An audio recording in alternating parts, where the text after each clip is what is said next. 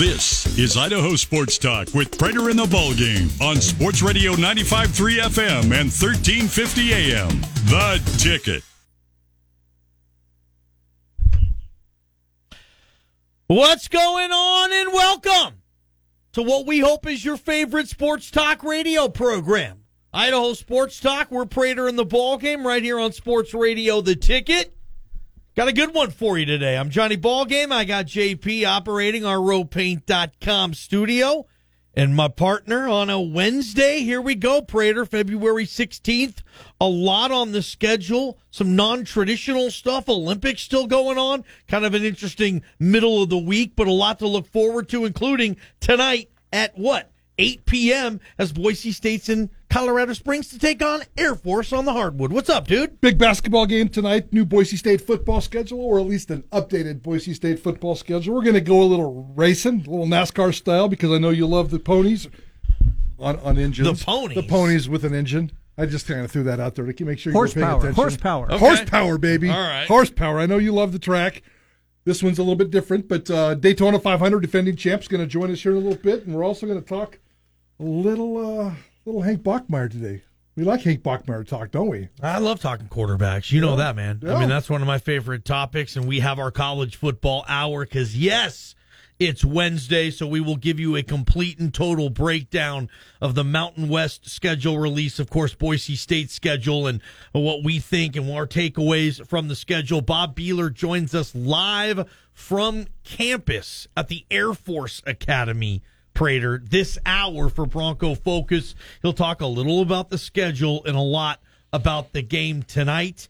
And uh, yeah, that old Hank Bachmeier. I mean, I want to know where Boise State fans' confidence level it will be with Hank coming back. It's fun. We can talk football today because the schedule got released. He'll be year four as a starter. So uh, I think a lot on the table there, a lot to talk about with this stuff, man. Yeah, I'm looking forward to diving into this schedule. I think there's some good to it. There's some uh, some bad to it. Uh, there's a lot of opinions we can throw around out there. But um, bottom line is, you know, fans know that right now what kind of schedule there is. They also know that a couple of these games are going to move. There'll be some Saturday games moved to a Friday. There'll be some Saturday games moved to a Thursday. We'll get some TV times and some kickoff times. But uh, so far, we got ourselves some information, and uh, one day closer to the college football season, my friend. So you're saying, hey, don't go and book all your weekend expenditures and travel plans for Corvallis on what would be what Labor Day weekend because folks who did that this time last year, Prater, to Orlando for the UCF game, uh, yeah, had to go ahead and change some of those plans, didn't they? That's going to be the one game that I think is going to move. I don't expect that game to be played on a Saturday, and I'm just—it's just a hunch. There's no there's no feelings there whatsoever. But uh, that screams to me a Thursday night or a Friday night game of opening weekend. in Corvallis. Okay, so yeah, we'll get to that schedule here in a second, but you know, back up a little bit. Michael McDowell, he won the Daytona 500 last year. Prater, was he a hundred to one? Yes, sir. To win it last year, Yes, one sir. of the great underdog finishes or, or winners of the history of uh, what is it? The uh, America's Greatest Race? No, what do they call it? The um the the, the Great Great American, American race. Race. Yes. And uh, I can't wait to talk to him. And we talked to him a little earlier, Prater, and uh, we're going to play that interview. But that was fun. I mean, Daytona 500 champion. To me, even though, again, I'm not a big gear geek NASCAR follower, but I'll talk to a Daytona 500 champion any stinking day of the week. especially the defending champion. Yeah. So uh, he's back to defend it. He, he opened up uh, practice sessions yesterday at Daytona in Florida with the fastest practice times. Today was media day. There's a little qualifying tonight, a lot of qualifying tomorrow. The race is on Sunday, but uh, I, I couldn't get you Dale Earnhardt, junior or senior. I, I couldn't get you Joe Gibb. I, I know you'd like to talk a little football and a little racing with the legendary man himself. I couldn't Yeah. get you Denny Hamlin or or any of these, you know, any of these other big name time names. I know you you you, you idolize these guys like Yeah. you couldn't believe. Okay, yeah. sorry, you got stuck with Michael McDowell, the defending champion. No, son, man, I know, Prater. Way to not come through in the clutch for that one. And all you NASCAR fans who listen to this show, and every time you'll say, hey, you guys need to do more NASCAR. Well, this one is for you today. So I certainly don't want to hear you folks out there complaining. Who won the Daytona 500 in 1964? The King?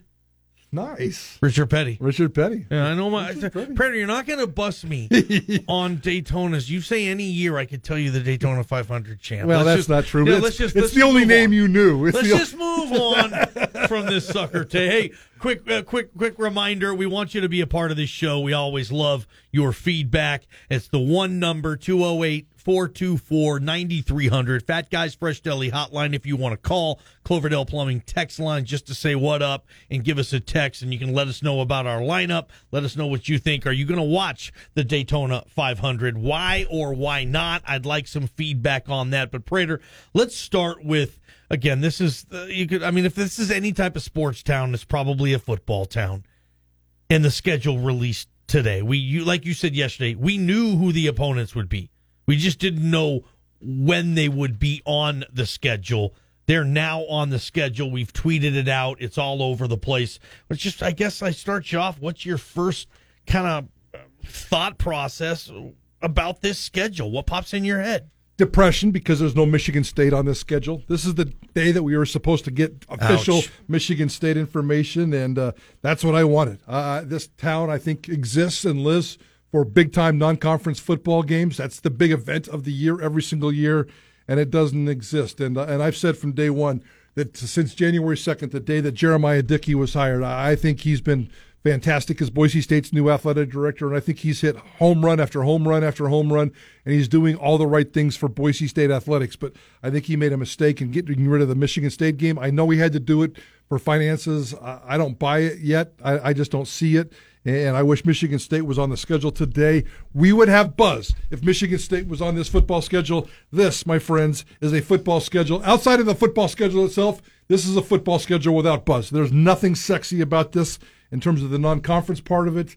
The home games, there's a couple things to like. It is a Boise State football schedule, but I've seen better. You guys, let us know on the. I want to hear. I want to hear text messages. You guys agree with Prater on that? That you take Michigan State off this schedule and it just loses a lot of that buzz. Because to be honest, I had forgot that Michigan State was even supposed to be on this schedule. Prater, you reminded me just there. And sure, if you add Michigan State and Oregon State and BYU as three non-con opponents, that's big time, right? I mean, those are three Power Five and whatever BYU is opponents on this schedule. That'd be that that would be a big time game, no question. Um, what sticks out to me, you know, three of the first four games. I mean, you get one September home game here in Boise on the blue, and it's against UT Martin from the FCS.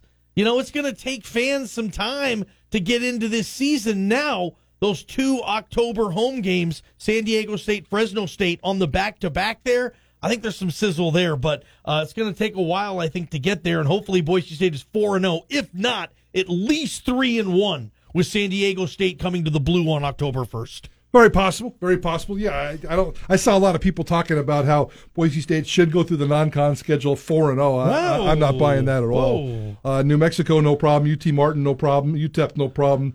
Uh, Oregon State to me is a 50-50 game. I think they got their quarterback back. I think they got a lot of their defense back. I know they lost their last two games of last season, including getting smoked by Utah State. I think in the bowl game, if I remember off the top of my head. So they didn't finish the way they started last year, but I expect Jonathan Smith and Oregon State to be pretty dang pesky. That is not an automatic win. Yeah. That's 50-50 at Agree, best. agree. And then those back-to-back games, like you said, uh, those those are always nice. And then a bye week before Air Force, that's pretty good. But yeah, that UT Martin game, that's what jumps out at me and screams at me. That's where Michigan State should be. That's where Michigan State would have been on there. What do you think of the the, the Mountain West opponent week two? Um, sometimes that's fun to get those conference games, at least one of them, out of the way earlier. And if the Boise State's lucky enough to get that one and zero in conference play week two, I don't mind that because basically to do that, that means BYU's later. And you look at BYU, I looked at the history. This will be the third time in the BYU Boise State series, Prater, that they've played November or later. Um, do you like BYU beginning, middle, or later in the schedule? Um, it doesn't matter to me. It doesn't matter to me. I mean, Uh-huh. I, I think most of those games have been in October for the most part, haven't they? I think so. Yeah, maybe Yeah. a couple September. yeah, yeah, that that's fine. I got it's what we between a Colorado State uh, home game and a Nevada road game. Mm-hmm. BYU November fifth. As long as BYU's on the schedule, and this will be the last time Boise State is on the schedule unless things change down the road. So that's another depressing part of this schedule. BYU is going away, but yeah, I, I don't care where it is. That's going to be a fun game too on November 5th. Certainly if Boise State's rolling and they got, you know, maybe none or one loss coming into that point, you step out of conference, you get a BYU team who knows at that time they might be ranked, they might be playing well. So that could be a monster game there on November 5th and quickly you just figure you finish Prater Thanksgiving weekend at home against Utah State um, we'll see what they have at the table this year. Utah State, they got that quarterback transfer from Wyoming, uh, Levi Williams, I believe is his name. For the first time in many years, Boise State will finish the season at home. That's pretty good. I like the Utah State schedule at home. Uh, I wish Boise State could have a, a regular opponent at the end of the season. Um, I, would even pick Utah State. I think that's a good way to end the regular season. So mm-hmm. I yeah. suspect that'll be another one of those games that get, gets moved maybe to that Friday, but uh, we'll see Utah State at home to finish the season. I like it. What are your thoughts on the Boise State 2022 football schedule? Text the Cloverdale Plumbing text line and let us know. And a quick reminder Friday morning, 9 a.m., KTIK.com. Another sweet deal. We got La Peep in Meridian, breakfast, brunch, and lunch. You give us 25, we give you 50 bucks back at La Peep at KTIK.com at 9 a.m. Coming up next, the 2021 Daytona 500 champion, Michael McDowell, right here with Prater in the ball game. Put your Amazon listening device to good use. Enable the Sports Radio The Ticket skill. Then listen to all your favorite shows by saying, Alexa, open Sports Radio The Ticket Boise. Plus, stream us on our app or at KTIK.com. Welcome back, Idaho Sports Talk. Prater in the ball game, and this is one of those this is why you listen to Idaho Sports Talk moments. Let's hit up our Fat Guys Fresh Deli hotline and welcome in the 2021 Daytona 500 champion, the 34 car Ford Mustang Front Row Motorsports, Michael McDowell. Thanks for hanging out with us today. Yeah, no problem. Thanks for having me on. You know, I guess that the first question you've probably got a million times, but winning the Daytona 500 last year, like, how has that changed your life, like on and off the track? Yeah, you know, there's definitely things that have changed, and you know, those things being like notoriety and exposure and opportunities for our partners and all those things, sponsorship, all that's gotten better, and it's been awesome but in like the areas that matter, really life hasn't changed that much. Um, you know, it's uh, it's neat and it's awesome that I got to experience it and you know live out a, a dream come true. Um, and I'm thankful for it. It's been been an amazing journey. You know, I saw you had the fastest time in the practice session, and obviously you win it once. Maybe you have that thirst or appetite to, to get another one of these. What's it going to take for Michael McDowell in the 34 car uh, to make this a back to back and win the Daytona 500 again? You know, I think it's just about having the same mentality and approach that we had last year, and and that's you know to work hard and be aggressive to get ourselves in position and then just maximizing, you know, the opportunity when you get there. I mean, you know, Daytona is a, a fun racetrack, really challenging, hard to get to the very end of these races. They get wild and crazy. Um, and so just doing what we've done in the past to, to get us, you know, to the end and have a fighting chance. And um, really the mentality stays the same. You know, it's just because we won it doesn't change the desire to win again. Um, if anything, it's increased it. Just knowing how much it's done for our race team and you know for our partners, and you know making the playoffs and all the things that come with it. So we're really motivated to uh, to go back to back here, and um, you know, but there's a race, and there's a lot of other people out there that are going to try to uh, win their race as well. So it's going to be a fight. We're talking Daytona 500 with 2021 champion Michael McDowell, straight from Daytona 500. The race is Sunday on Fox, qualifying tonight, qualifying on Thursday night. Michael, you were the 100 to 1 underdog last year. I also noticed looking through your bio stuff that you're from Glendale, Arizona, where a former Boise State football team won a Fiesta Bowl in Glendale in that stadium as the ultimate, ultimate underdog. Do you consider yourself, was that an ultimate underdog performance last year? And do you consider yourself different now? Um, you know, yeah, it's, I think that, I don't know. I don't think we were the underdog coming here. I mean, I know that people say that, but if you just look at our stats the last five years here, I think I have as many, if not the most, top fives and top tens out of any of the regular drivers. So you know, even though we hadn't won races, we've been in, you know, that top five coming to the white flag a lot here at Daytona in the last, you know, five or six years. So I don't feel like an underdog, but I definitely see why uh, people consider it that way. Um, yeah, so you know, I I never really thought too much about that. I just kind of come here and try to do my job and and try to get the victory lane, and you know, not worry too much about you know the peripheral stuff, but um, it's fun to surprise people and shock them for sure. we we definitely like that part of sports. You know, last year watching that race again, watching some of the highlights of that finish, and looking at your career, you've talked about the 358 previous starts where you didn't have a win. You've talked openly about sleeping in rental cars, paying your dues. Doing your stuff that you have to do, and and last year you were so patient in that race. You guys are in a fast, aggressive sport but patience seems like it's a big, big virtue, and you kind of pulled that off last year. Do you consider yourself a patient athlete? You know, I think that for me, I'm not super patient in general, but you know, I do have a strategy here, and and you know, it's it's just worked out for me the last few years. Is I'm really aggressive to try to get to the front and then get in that top five. The top, yeah, top five is really where I want to be. Um, and then once I get in that top five and I feel like I'm in a good spot, I sort of back it down a little bit and wait till the end. Um, if I'm running 15th and there's 25 to go, I'm going to be super aggressive and not patient at all. But if I'm in that top five or I can see that top five, you know, I'm going to wait until it counts. Um, just knowing how these races unfold and how they typically play out. So there's definitely strategy. There's a myth to all the madness for sure, and everybody does it a little bit different. Um, but you know, I think just having a plan, executing your plan, and and you know, knowing your approach is really important. Love talking to the 2021 Daytona 500 champion, the 34 car Michael McDowell, joining us here on Prater and the Ball Game. For someone like me, Michael, who's not a die-hard NASCAR fan, but certainly knows about the Daytona 500 and how big it is, you having been in this race, having won this race what makes the Daytona 500 so special? What makes it the great American race?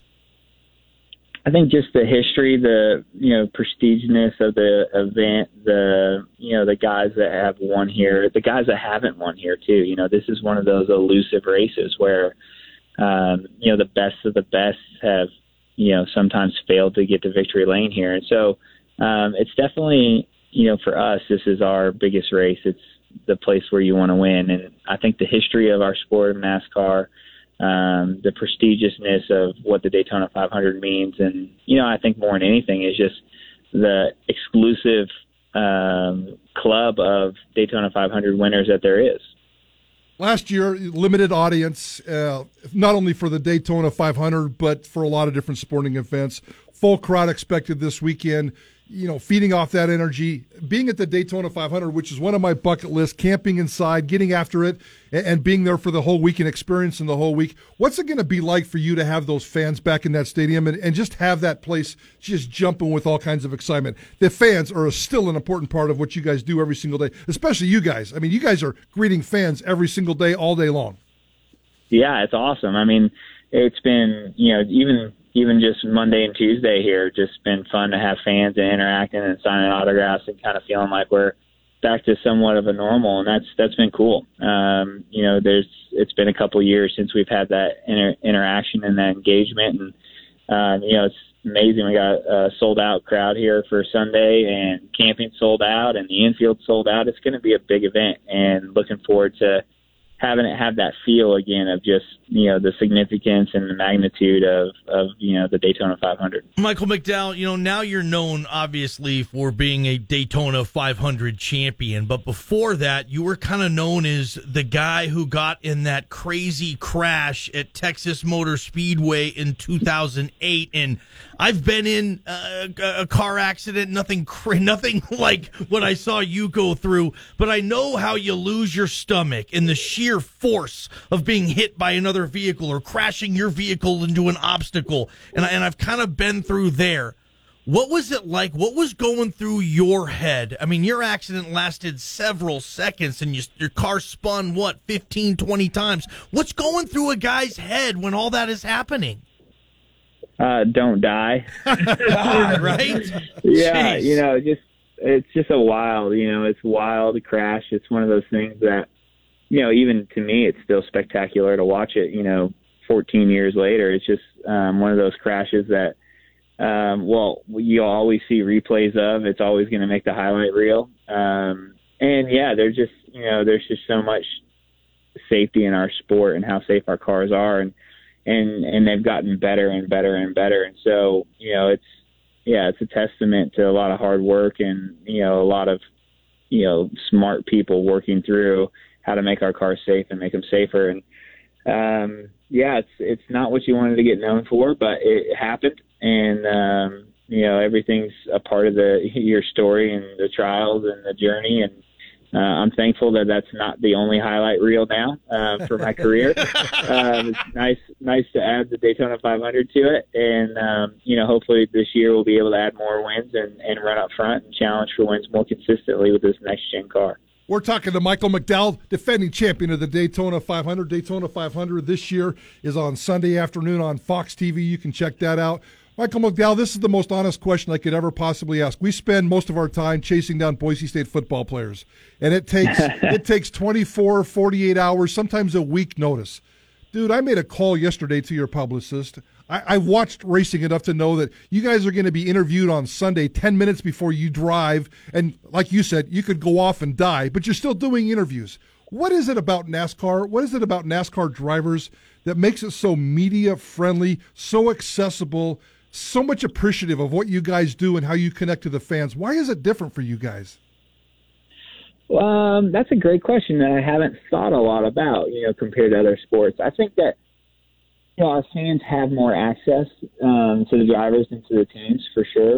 Um, it's more of an interactive sport, but also if you think about like, you know, other than the other stick and ball sports, you know, you have that team element and you have I don't even know how many players are on an NFL team. What is it, 60, something like that? Yep.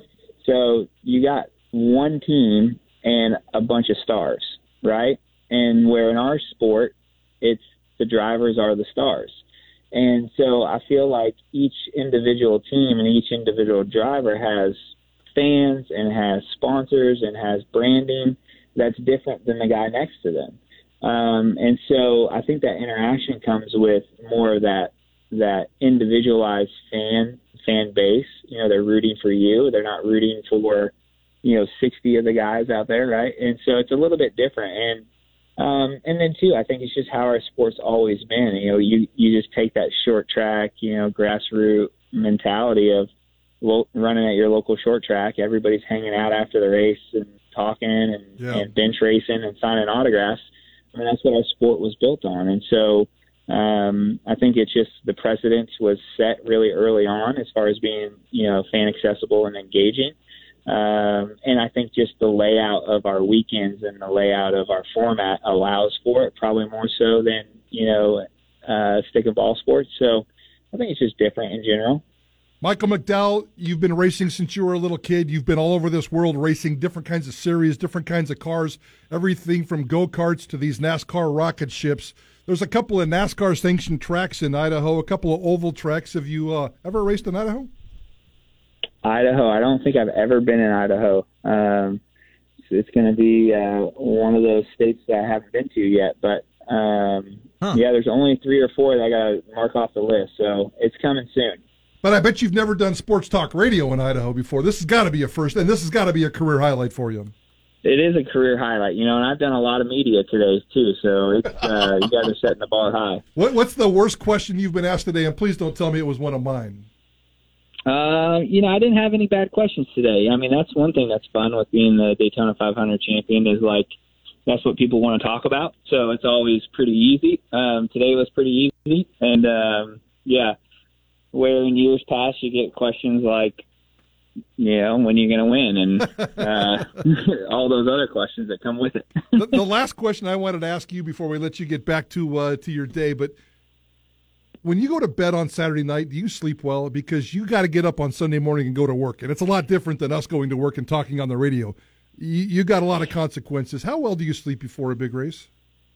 Yeah, so you know the nerves and pressure are there for sure, but when it comes to sleeping, it doesn't matter. The world can be crashing down around me, and I'm still going to get eight hours of sleep with no problem. So, wow, wow. Um, but at the same time, when I when I wake up and when I'm going to bed, I mean, I feel that pressure. You know, it's it's a big race and it's a big deal to us, and there's a lot on the line, and um, it's super important. But when it comes to sleeping, I got that down. I love this guy. I'm rooting for you. I'm, uh, you know, fifty to one. You don't get those odds a lot on a defending champion for this race. I'm all over it. Michael McDowell, the 2021 Daytona 500 champion, with the Great American Race coming on Sunday. Hey, man, thanks for this time. Thanks for coming to Boise, Idaho, Michael McDowell. We'll be rooting for you.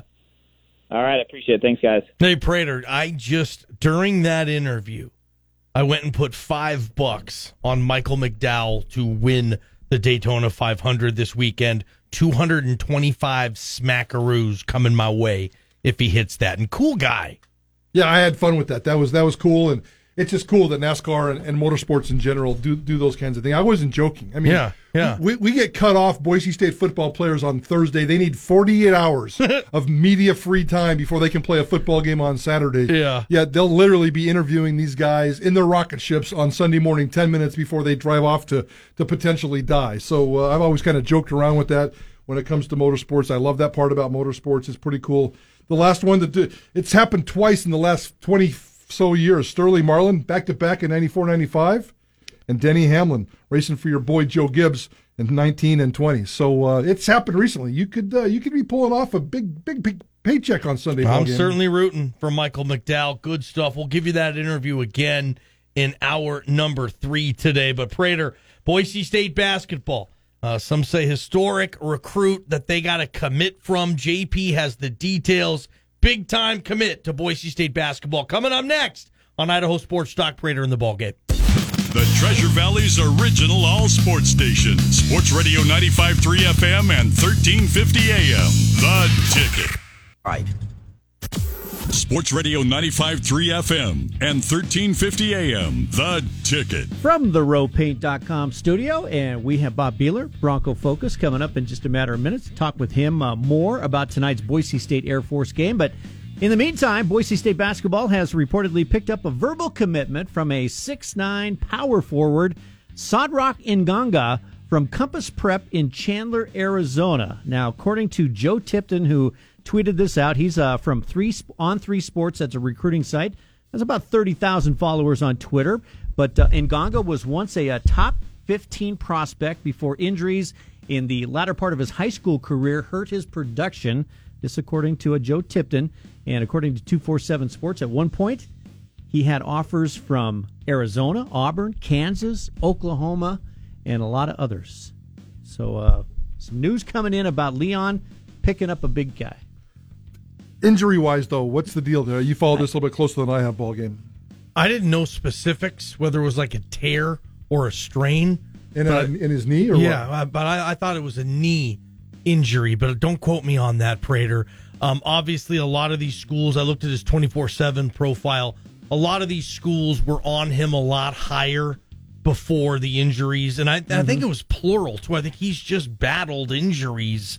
So like I, I don't want to come on here and say that John Calipari dropped an F bomb and punched a hole in the wall of his office because this kid chose Boise State over Kentucky, right? Mm, right? But for those schools to even be looking at this kid, I think is a tremendous get for Boise State if in fact he signs Chandler. That's right outside of Phoenix. They got good ball players there, Prater, that area. And uh, uh, Arizona Wildcats apparently offered him. I mean, that's his school right there. The Arizona Wildcats. I'm sorry, Arizona State Sun Devils were probably on him too. So was that before or after the injury? Yeah, I, that that I couldn't tell you. That's that's the thing. I think there's a caveat with this, and this Prater saying right. it's definitely the injury, but nonetheless, I still think it's a good get. They still have him even post injury in the top 100 of most recruiting lists, and I think for two four seven, I think he's ranked like 115th. So he's just outside the top 100. They're getting essentially, according to the rankings, one of the top 100 high school kids in the country, I guess. Yeah. As we mentioned, uh, Boise State taking on Air Force tonight, but last night some uh, some big damage done in the uh, Mountain West as New Mexico beat Wyoming 75-66. To uh, kind of throw a wrench in the uh, top of the standings there. San Diego State beat Utah State last night. Nevada edged San Jose State. There's one other game tonight uh, besides Boise State Air Force. That's UNLV at Fresno State. And uh, last night also the Boise State women.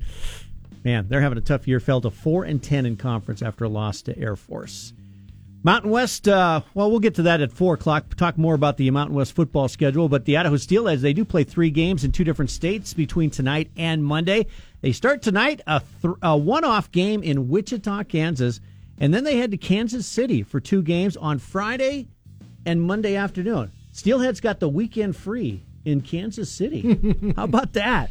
Steelheads right now they're in third place in the Western Conference, uh, just four points out of first place. So uh, playing pretty well. That game tonight on 95.3 FM and 1350 AM, starting at 6 p.m. I'm going to predict Saturday and Sunday for the Steelheads a lot of barbecue and a lot of naps. yes, That's exactly what the priority is for those players: barbecue and naps, and then you wake up and have another piece of barbecue, and then you take another nap. Now, they don't have barbecue like that on the tundra in Canada, do they, Prater?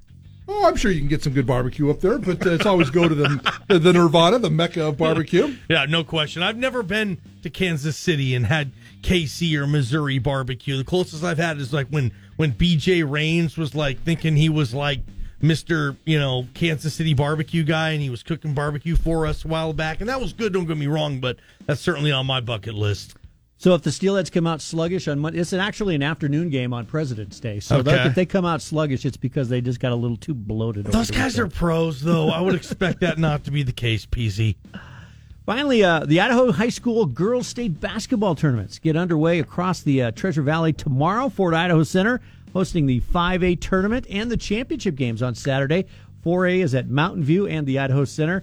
Eagle hosting 3A, Kuna the 2A, and the uh, 1A games are at Columbia and Nam- Nampa High Schools. A lot of girls basketball action starting tomorrow. I love it. That's always a fun time of year and a sign that spring is coming, Prater. When high school basketball tournaments, the wrestling state tournament gets going. Either fun time for the preps here on Idaho Sports Talk. Don't forget the 2022 garden seeds and seed starting supplies. They are all now ready and available at all 13 Zamzows locations. So stop waiting and stop worrying about supply chain issues. Zamzows has it all. 13 locations. Nobody knows like Zamzows. Bob Beeler, live from Colorado Springs, right by the campus of the Air Force Academy. He's coming on next to talk about Air Force and maybe his thoughts on the new Boise State football schedule released today. Prater on the ball game, Idaho Sports Talk. Sports Radio 95.3 FM and 1350 AM. The Ticket. This is Bronco Focus with the voice of Boise State Athletics, Bob Beeler. Bronco Focus, here we are. Prater in the ball game. Hope you're happy to be with us today because Bob Beeler joining us live on the Fat Guys Fresh Deli Hotline from Colorado Springs, 8 p.m. tonight. Our coverage starts at 7:30 on KBOI, where you can hear Bob Beeler. Bob, welcome to the program. And before we get in to the big game on the hardwood tonight, I got to get your thoughts on the 2022 Boise State football schedule. What stood out to you?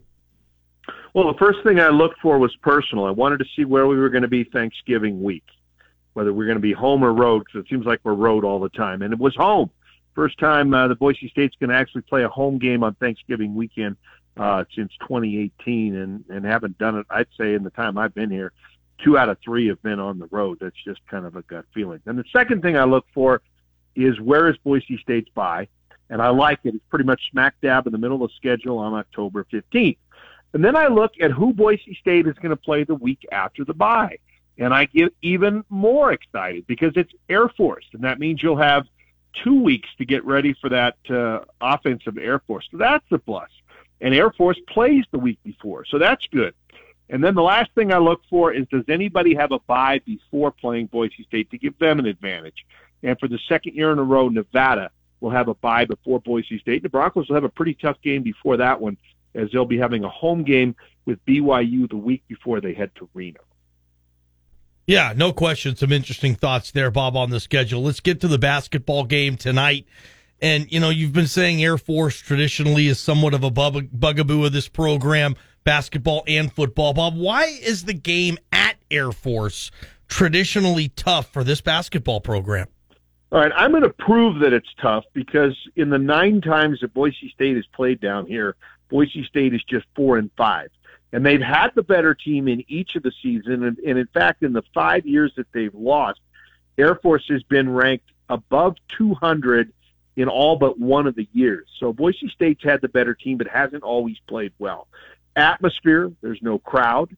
You're playing at elevation. And I think the style, a lot of long possessions, really cause you to think when you're playing them. And uh, they usually have a couple of players that are pretty good that can score. So, and they usually play much better at home than they do on the road. So we'll see how they do tonight against Air Force. But uh, if you're saying what arena at you know in the Mountain West that Boise State has gone to, do you think they play subpar games more often than others? I would say Air Force. And if you ask me what arena on the road do they play above par games, I would generally say Wyoming, although although they lost there this year. We're talking Bronco Focus with Bob Beeler, the voice of Boise State Athletics. Boise State at Air Force tonight, 8 o'clock. You can catch it on our sister station, KBOI. Bob, let's talk about Emmanuel Akot. Has not played since earlier this month, one game on the third, and has not been out, has not been playing since. What kind of impact, if he doesn't play, does that have on this basketball game? Well, I think it's a big one because I think he's one of Boise State's better players. And I was looking at what he did the last time Boise State played Air Force to kind of give an idea. He was four for five from three point range, scored 12 points. Boise State's defense forced 20 turnovers. 20 turnovers is a heck of a lot of turnovers in a men's game. And in the backcourt, his six eight size is bigger and he's more athletic than anybody for Air Force in the backcourt. So I think the fact that, you know, I think they'll miss him shooting the ball. I think they'll also miss him at the defensive end. But when you look at how many minutes the starters played in the game against Colorado State, the lowest number was 37. A lot of them played more than 40. Uh, you know, he averages, you know, a little better than 30 minutes. He played 30 in the Air Force game last last time they're going to have to find some minutes to disperse between whether you know some starters pick up you know a few more minutes or whether you know somebody like Kuzmanovic or Milner who did not play against Air Force last time whether those guys get any minutes tonight. Bob, do you know is this like a game time decision type of deal? I don't know yet whether he's playing tonight or not. I mean, um, you know, they, they've kind of left it vague. I, I would, I, I really don't know whether he's playing or not. I just know if he doesn't play, that it's going to be a big miss. Speaking of big miss, how about a big game last night? Wyoming at New Mexico. New Mexico, the Lobos pulled off the nice upset. It's going to happen in the Mountain West. So, how the hell did that happen, Bob? And what does it do to impact the Mountain West race? Well, it's funny. Going down in the plane yesterday, I was talking to some people. I said, you know, the one thing about this year's Mountain West regular season schedule is there have been very few upsets. The top half of the league has taken care of business against the bottom half of the league. The only two upsets that I would say that I've seen before is UNLV won at Colorado State, and then New Mexico won at home against Wyoming last night. The common thread between them is that a player went nuts scoring for the upset team. Hamilton had 42 against Colorado State. Last night, Abe and I at dinner were watching on our phone, trying to, you know, look at the small screen. And Jaelen House had 34 points, including 22 in the second half he just was on fire, especially from three. So I think that's how you get beat is when somebody goes wild for the upset team. Now, if Boise State would lose the game to Air Force tonight, all three of the top contenders would have an upset loss. Colorado State would have one, Wyoming would have one, Boise State would have one if they got beat. So that's why this game tonight is so important because you avoid an upset loss. And oh, by the way, the top four really separating themselves. San Diego State last night beat Utah State in San Diego. I think it was by 18 or 19 points. So there are now four teams in the league with three losses or less, and then the gap I think goes to like six. So top four pulling away, and and those are the teams right now that look what computer wise like they're going to be the ones in the tournament. Bob, I didn't hear a single word you said after you and Abe went to dinner last night. When you and Abe go to dinner on the company dime, I, you're not a big eater, so I'm not too worried about you. But yeah. please tell me that Abe puts a big old nasty hurt on the company expense report. Yeah, what'd you eat? Uh, let's see. I didn't eat much. I had dessert last night because the team had a sandwich for us when we got on the plane. I couldn't eat two when we got off the plane. I think Abe had quesadillas, if I'm not mistaken. Quesadillas on the company dime, Bob? I mean, not a big old dinosaur ribeye or something. No, he didn't. You know, that's the thing. I mean, you know, if if they give you a sandwich, sometimes you're good. Sometimes you're good. Well, I And I was Yeah. last night. All right, I was that was the question I was going to ask too. Was what, what you guys ate last night? Because I heard that too. When you and Abe were out to dinner, I'm like, I wonder where Bob and Abe go uh, for dinner the night before a game. I like the fact that you and I had the same thought. yeah, we both thought that we- with we- food, we're both triggered. Yeah, Well, well, let me say this: at Air Force, the hotel is up on sort of a hill, and there is nothing within walking distance of the hotel. So we were at the hotel. Other places you stay, there's a whole bunch of things to choose from. So you probably picked the wrong one to ask where we ate. Bob, what about the coverage tonight? Uh, we'll be on at uh, 7:30 over on 670 KBOI, and I'll try to get a better food report for you on one of our other road games that we got coming up. Nice. Definitely one of that food report. Beeler, have a good call tonight. Best of luck and uh, go Broncos for you, bud. Thanks, guys. Bob Beeler, Bronco Focus, every day on this show. First hour, we get you the lowdown on the news for Boise State that, that day with the voice of the Broncos, Bob Beeler. College football hour, Prater. What are we doing today? I think we're going to dive into a little bit more of that Boise State football schedule. Little Hank Bachmeier, get you all loaded up for a football season. Don't forget, spring camp starts March 1st. Or Two no, weeks. I'm sorry, March 4th. March Okay. 4th. The combine, March 1st. Yeah, Boise State camp, March 4th. that's That's, a the big week. combine. Write that week down. That boys. is a big week. I can't wait. All right, college football hour on Wednesdays is one of our favorite hours of the week, obviously. And Prater just told you what we're talking about. I'll throw in $50 gift certificate to Blaze Pizza for Rock Jocks and Pop. Coming up on Idaho Sports Talk. Sports Radio 95.3 FM and 1350 AM. The Ticket. Sports history happens here. Super Bowl 56. Fourth and one. Shotgun snap low. Picks it up. Left tackle block. Here comes Donald. And he spins Burrow around who then tried to throw it away. The Rams celebrating on the near side. On downs it goes to LA. Only one timeout for the Bengals, and that may do it. Sports history happens here on Sports Radio 95.3 FM and 1350 AM. The Ticket.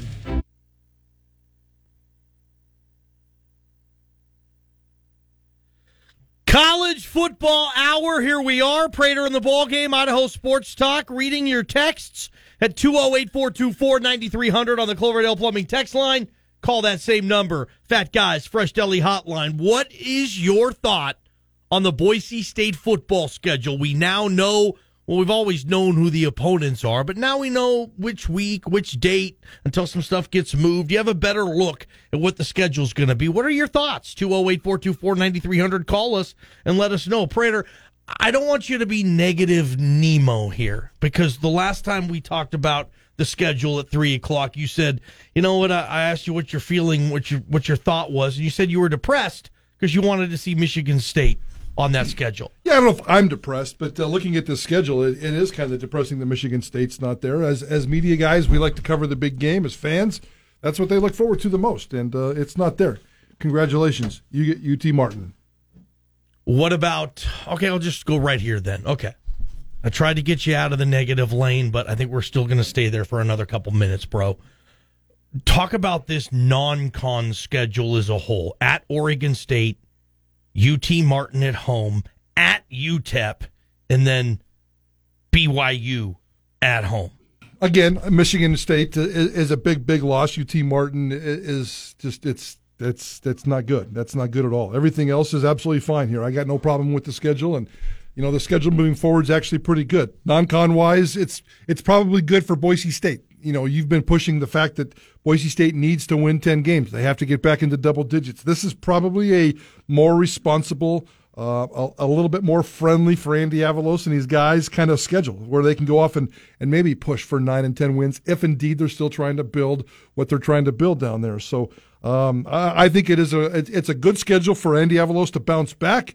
I just don't think it's a good schedule to get the fans overly fired up. San Diego State, Fresno State, back to back home games, probably in a six day window because I think one of those is going to get moved, maybe both of them. So uh, I think that's that's a spectacular eight day period. Usually the first 10 days in October in this state or in this city are just the weather is absolutely beautiful. That could be the highlight of that football season. Those two games Yeah. at home Yeah. in October, spectacular setting, big time TV, big time opponents, big time buzz. I like those games an awful lot. You know, I'm going to pretend I'm a Boise State football fan here and maybe a diehard football fan. Like I'm planning to drive to Corvallis to see this game type of a fan.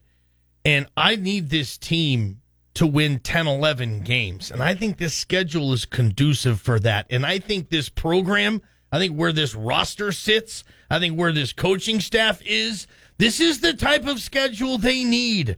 Let's not ask him to slay all these dragons like Boise State has done in the past in the non con. I don't know if this coaching staff mixed with this roster and this current state of the damn program, Michael Forrest, I don't think that's that might not be conducive this year. Let's take this easy peasy schedule because that looks like what it is. And hopefully they're 2 and 0 when they host UT Martin for the home opener in mid September, which is kind of odd. And let's hope that this is at least a season 10 and 2, 11 and 1, no worse than 9 and 3 with a bowl game, hoping to make that victory win number 10. This to me, if this team is running out 8 and 4 or another 7 and 5er with this schedule, this program is in serious state of emergency in my opinion. Yeah, to avoid that, I like this schedule. Give me some easy peasies, some cupcakes. Let's go 10 and 2. Well, you know, I'll go back where you made your mistake there. If Boise State wins only seven or eight football games, it has nothing to do with the schedule. I mean, today's schedule changes none of that. If Boise State goes seven wins, eight wins, it has everything to do with the roster, and that football team's just not good. This schedule has nothing to do with that. This schedule really has nothing to do with the wins and losses of this football team. Every one of these games are winnable. Um, most of these games, you know, there's very few losable games. Boise State's going to wake up and win six, seven games no matter what. What the difference is between those other ones, you know, again, I don't see the schedule making a difference. It's how good that roster is, not the schedule. See, I think if Michigan State's on this They're not, though. You can say, okay, that's going to be a loss. You But, know, but they're not. You know, which is why I said it's good if you're a Boise State fan. There's no dragons on this schedule. Give me a dragon. I'd There's rather not have Michigan. one. I'd rather have Michigan State and risk a loss than than a guaranteed victory over you. What do you guys think? 208 424 9300. You'd rather have the greatest schedule in school history like last year No, and finish 7 no, and 5? stop it. You know, come on, dude. Last year you had Oklahoma State and UCF, two of the first three games. That's a tough schedule for Boise State. This year, you got at Oregon State, and that's a coin flip. But after that, uh, you're favored in most of these games, man. Yeah, I agree with that. Yeah. yeah. We, And that wasn't the case last year. You had a tougher schedule. You, you- did they have an FCS? No, UTEP was essentially their FCS opponent. You still have UTEP, and you have an FCS. Yeah, I agree. I, I- I think if, if you want to win ten games, I think you sometimes sometimes teams do that. Prater, you know, you you you you you, you, you easy peasy it with the schedule so you can Well, win more games. This, this schedule was put together three or four years ago. This was not a response to last year's season. Uh, the UT Martin thing was though. When was the announcement made? And that had nothing to do with the schedule and everything to do with Jeremiah Dickey misrepresenting what this town wants and Jeremiah Dickey chasing cash. I It had nothing to do with, you know. I mean, I guess it. I, I guess Andy Avalos' scheduling philosophy is he wants to go small, medium, and large. But and that's what this is, right? I, I don't want UT Martin uh, on this schedule. I, I don't want UTEP on this schedule I no either. problem with that. You know, I, I would rather. I, I don't need a home and home with UTEP. You're UTEP. Go screw whatever. I'm not home and homing you. Okay, you can come here and I'll beat the pants off of you, but I'm not going there to El Paso to kick your ass. No, Where would you that. Where would you rather go? Because you have to have a road game there. You don't have to. Two and two. You go typically two you and two. could, but you don't have to. You could three and one this and capitalize on some more home revenue. But I mean, a conference USA opponent on the road. I'm just saying, if you're going to get in the home and home game here, Michael F. You're not going to want for me farting around with some mid-level C-USA team. I think you can do better than that, and I hope in the in the future teams like UTEP, for home and home sake, aren't on this schedule. We can play them once, Prater. You can invite them here one time, but I'm never going to go down there, and I'm never going to home and home you. Yeah, I don't necessarily like it either. I mean, nobody wants to go to UTEP, but uh, Right. I mean, even for a non-football game, I, you know, UTEP's a horrible place. For El. Paso or whatever, yeah. Horrible place. Might as well just out. go to Mexico, right? The beer's a lot cheaper down there, isn't it? Um, sure. Yeah, of course it is, man. You know that. I mean, next year the road games are, a, you know, next year the road games are Washington, BYU. Good luck with that. 2024, the road games are Georgia Southern and Oregon. After that, it's USF and Houston are the road games. I, I, their road games are very, very solid moving forward. I, I don't like UTEP on the road either. That's that's not good, and I don't want to study a dose of that. But I think that's more of a one-off because I don't see a lot of UTEP type games going on the road moving forward.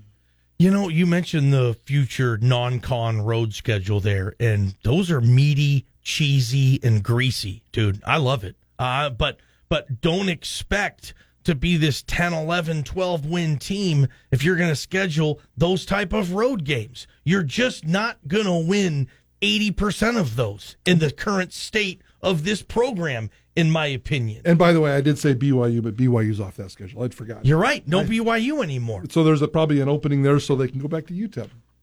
yeah, get off of it. Get off. Yeah. Yeah, yeah, Who else are they? Who's another big conference? Western Kentucky. You know, it's home and home up with you guys. No, I mean, hopefully, hopefully that changes, and we'll, we'll They- see what happens. They But do have a home and home coming up with Rice. You're probably not going to like that. They have a home and home with Memphis. That's okay. I like it. Um, they have a home and home. Uh, looks like Mar Marshall, Marshall, Marshall. Marshall's a one-off on the road. Okay, That so can't be right. did Marshall ever come here like nine years ago, and it's the return of a home and home? Is it one of those home and homes that's like thirteen years apart? Maybe so. Let's hit up the Fat Guys Fresh Deli hotline. Nathan is first up on this college football hour. What up, Nate? Dog, bring it. Yeah, I'm going to agree with the both of you guys on this. Like, I am a little depressed, like what Prater said about the whole Michigan State thing. I really wish I would have went forward and all that too. But I'm also to have to say this too: is it's like, you know what? Like, like all I want, I just want a football season. I want a good season, even if it's just a simple schedule. If it's just a ten and two, that's all I'm to care about right now. Appreciate the call, Nathan. Good stuff. He just says, play whoever the hell you want.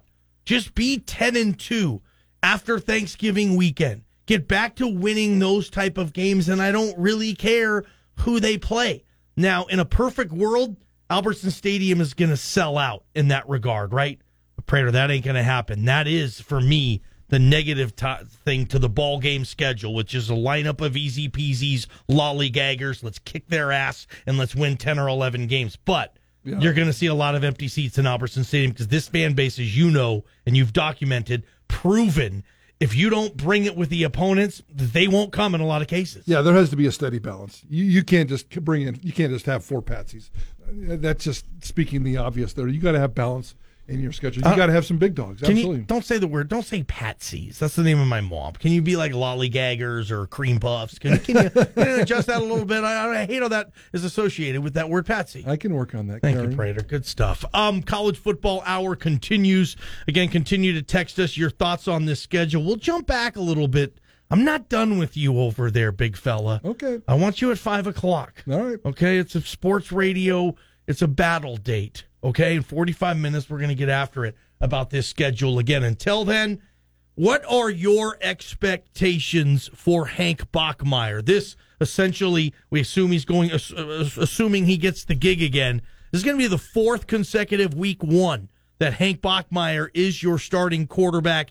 Do you expect a great improvement with Hank coming this year or a little improvement? What are your expectations with Hank Bachmeier? 208 424 9300. I'm going to give you mine. Prater's going to give you his. Let's talk a little bit about the quarterback position on the college football hour. God, we're talking BSU football on February 16th, and I love it. I love it. Prater, of the ball game. Idaho Sports Talk with Prater and the ball game. These guys are really playing with a sense of urgency today. Mike Prater and Johnny Mallory on Sports Radio 95.3 FM and 1350 AM. The Ticket. Second down and nine from the 49. Shakir in motion. They fake the handoff to him. Bachmeier retreats, looking long, throws it long to the left side. Hopper, the tight end, caught it at the 20, inside the 10, inside the 5, and Tyneil Hopper will score the touchdown. His second touchdown of the season. 51 yards from Hank Bachmeier. Prater in the ball game here on Idaho Sports Talk 208-424-9300. Your expectations of Hank Bachmeier in 2022 are let us know. We'll take some of those calls and read some texts. I'll tell you Prater, he's 18 and 7 now. Hank as a starter for this program. This will be the fourth season he's your opening day starter.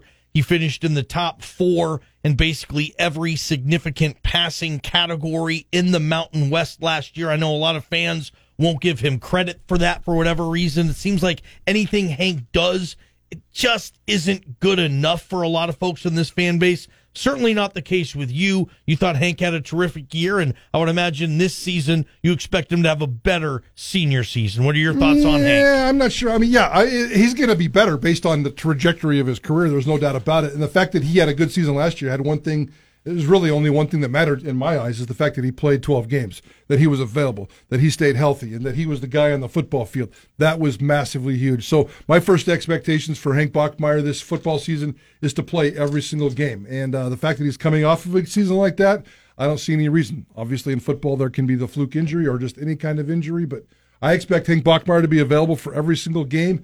And uh, beyond that, in terms of his stats, I mean, Hank Bachmeier is what he is. I mean, look at his career stats based on all three seasons and, and line them up. He's going to throw between six and eight touch or interceptions. He's going to throw between 10 and 20 touchdowns. He's going to average, I mean, as, as a freshman, he averaged, he completed 63% of his passes. As a sophomore, he completed 62% of his passes. As a junior, he completed 63% of his passes. So he's going to complete 62 or 63% of his passes. And then average yards per game. Freshman, 234. Sophomore, 230 Junior, 256. So he's going to pass somewhere between 235 and 260 yards a game. I expect he'll get slightly better, but Hank Bachmeier has never taken the massive career jump, and I don't expect him to. I just don't think that that's who he is. Just get slightly better, be available, and that's all that Boise State needs. He doesn't. They don't need to have him as a total superstar. See, I kind of think they do. Man. Well, it would help. I'm not Yeah. going to say it helped, but Hank Bachmeier is not going to be a superstar. If you if you're sitting here waiting for Hank Bachmeier to be a superstar, and you're going to tell me that Boise State needs him to be a superstar, it ain't happening, dude. I look at this roster, and I think Hank needs to, without question, have a season that sticks out like a sore thumb. Not going to happen compared That's to the other three years of gonna his career. I mean, we've seen guys do that. Sometimes they pop, and I don't know what the case is. Maybe with an easier schedule, I maybe s- with I- better talent around him. I'd rather see more of a development out of George Holani, who we didn't get to see for the first two thirds of the season last year. He's way more important to me than Hank Bachmeier. I think George Holani, yeah, I mean, uh, he's right there with Hank for me. Maybe not as important because he's not the quarterback, but George Holani has to score more than one touchdown next year. George Holani needs to be available the way Hank Bachmeier was this past season. Hank Yeah. started every single game for the Broncos. He was available, and the statistics showed it. He had by far, at least for, for totals, the best season he had. Hank threw more touchdown passes this year, 20, than he did in his freshman and sophomore year combined, Prater. But Because those because those freshmen and sophomore years combined, he played as many games as he did last year. riddled with injuries. You're right. yeah. And next year, if Hank plays, you know, he's going to play 12, 13, 14 games, whatever. I think Hank needs to be high 20s in touchdown passes. I don't know if he can get his completion percentage up, but I, I think he has to.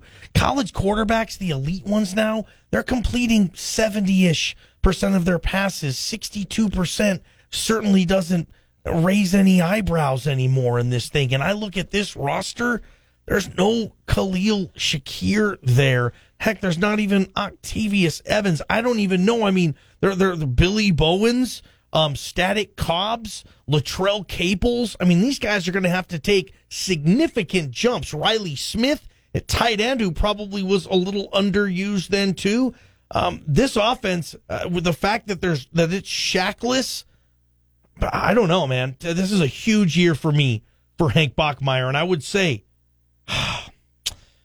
Shaq's big, but can I say there's going to be less talent around Hank next year, or should I say more? I mean, the line looks like it'll be better, right? If Holani's back, that's better. The line should be better, and I think there'll be more depth in the wide receiver room. I think he's going to have four or five dependable targets as opposed to one or two big time star targets. Now, don't get me wrong. I, I I want Shaq back, and I need him back, and I, I miss him already. Yeah, yeah. Everybody wants Shaq back, but Yeah. you know when you have that superstar, and you go to him as you should, and they used Shaq perfectly last year.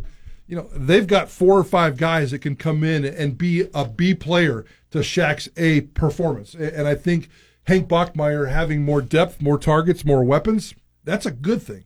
And I do expect Hank Bachmeier to be better, but there's no way he's going to take. You said elite. Hank Bachmeier's not an elite quarterback. Can he be an elite No. Mountain West quarterback? No, Come think- on, man. I don't think he can. I don't think he can. I think he can be good. I like Hank Bachmeier a lot. Miss him. Wish we could talk to him and interview him. Have a thousand questions for him. Uh, I enjoy a million different intangibles that he brings to the table. But I promise you this: What? if he goes down? Half of Bronco Nation will be optimistic that they can do better. Uh, I, that is maybe the one thing we're going to agree with today. Yeah. That if Hank does go down and you see the big old Taylen Green coming in there, what, number 10, I believe, um, there's going to be a huge portion of this fan base that says, okay, sweet, let's start this era. Exactly. Because he's going to be, you know, every, everybody's sliced bread. But I'm, I'm going to go back one second. So if Hank Bachmeier, I'm, I'm saying he needs to be an elite level Mountain West quarterback Or what? or this team's not going to go where it needs to go, dude. Like that, I mean, you're you're going to say Boise State is going to win a Mountain West championship with eh, adequate quarterback play on a Mountain West level? If that's the case, then I do want a new quarterback. They did as a fre- when Hank Bachmeier was a freshman. He won 12 games and a Mountain West championship as a freshman with those stats. Look at it. 2019, 12 wins, Mountain West championship, those stats. Worst stats of his entire career. Boise State succeeded as a football team the best when he had his worst year. Yeah, I mean that was the Holani thousand yard year.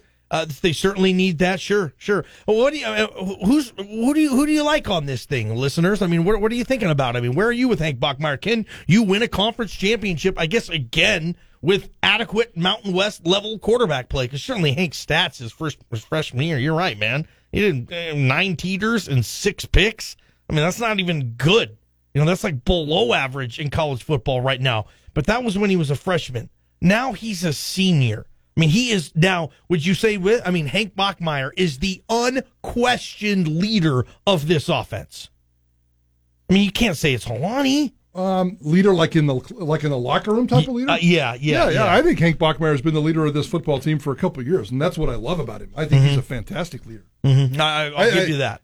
I think he does everything at an elite level except play football, where he's just good and sometimes great and sometimes frustrating and very inconsistent at times. But every other box, I think the dude checks a million boxes for me. And Bronco Nation should be okay with that. Hey, he is who he is. We're not going to expect a massive jump in statistics, but he'll be a little better than he's been, and that's mm. going to be good enough at the end of the day. If everybody else plays well and this program does, you- you've seen the schedule. It's not exactly a gauntlet. Then Hank Bachmeier should be able to win ten plus games Exactly. with this team and this schedule. With Yeah. with good stats, not elite stats. not elite stats. I mean, I mean, you remember like Joe Burrow, for example, had that jump from his junior to senior year. Mm-hmm. Zach Wilson, same stinking thing. Your boy Zach Wilson. Those guys were elite quarterbacks. Yeah, yeah. I, I don't. You, that's too much to ask for Hank to have like to throw 37 touchdown passes next year, up from 20 last year. I hope I'm wrong. Can't take that type of a jump. What jump or not do you expect Hank Bachmeier to take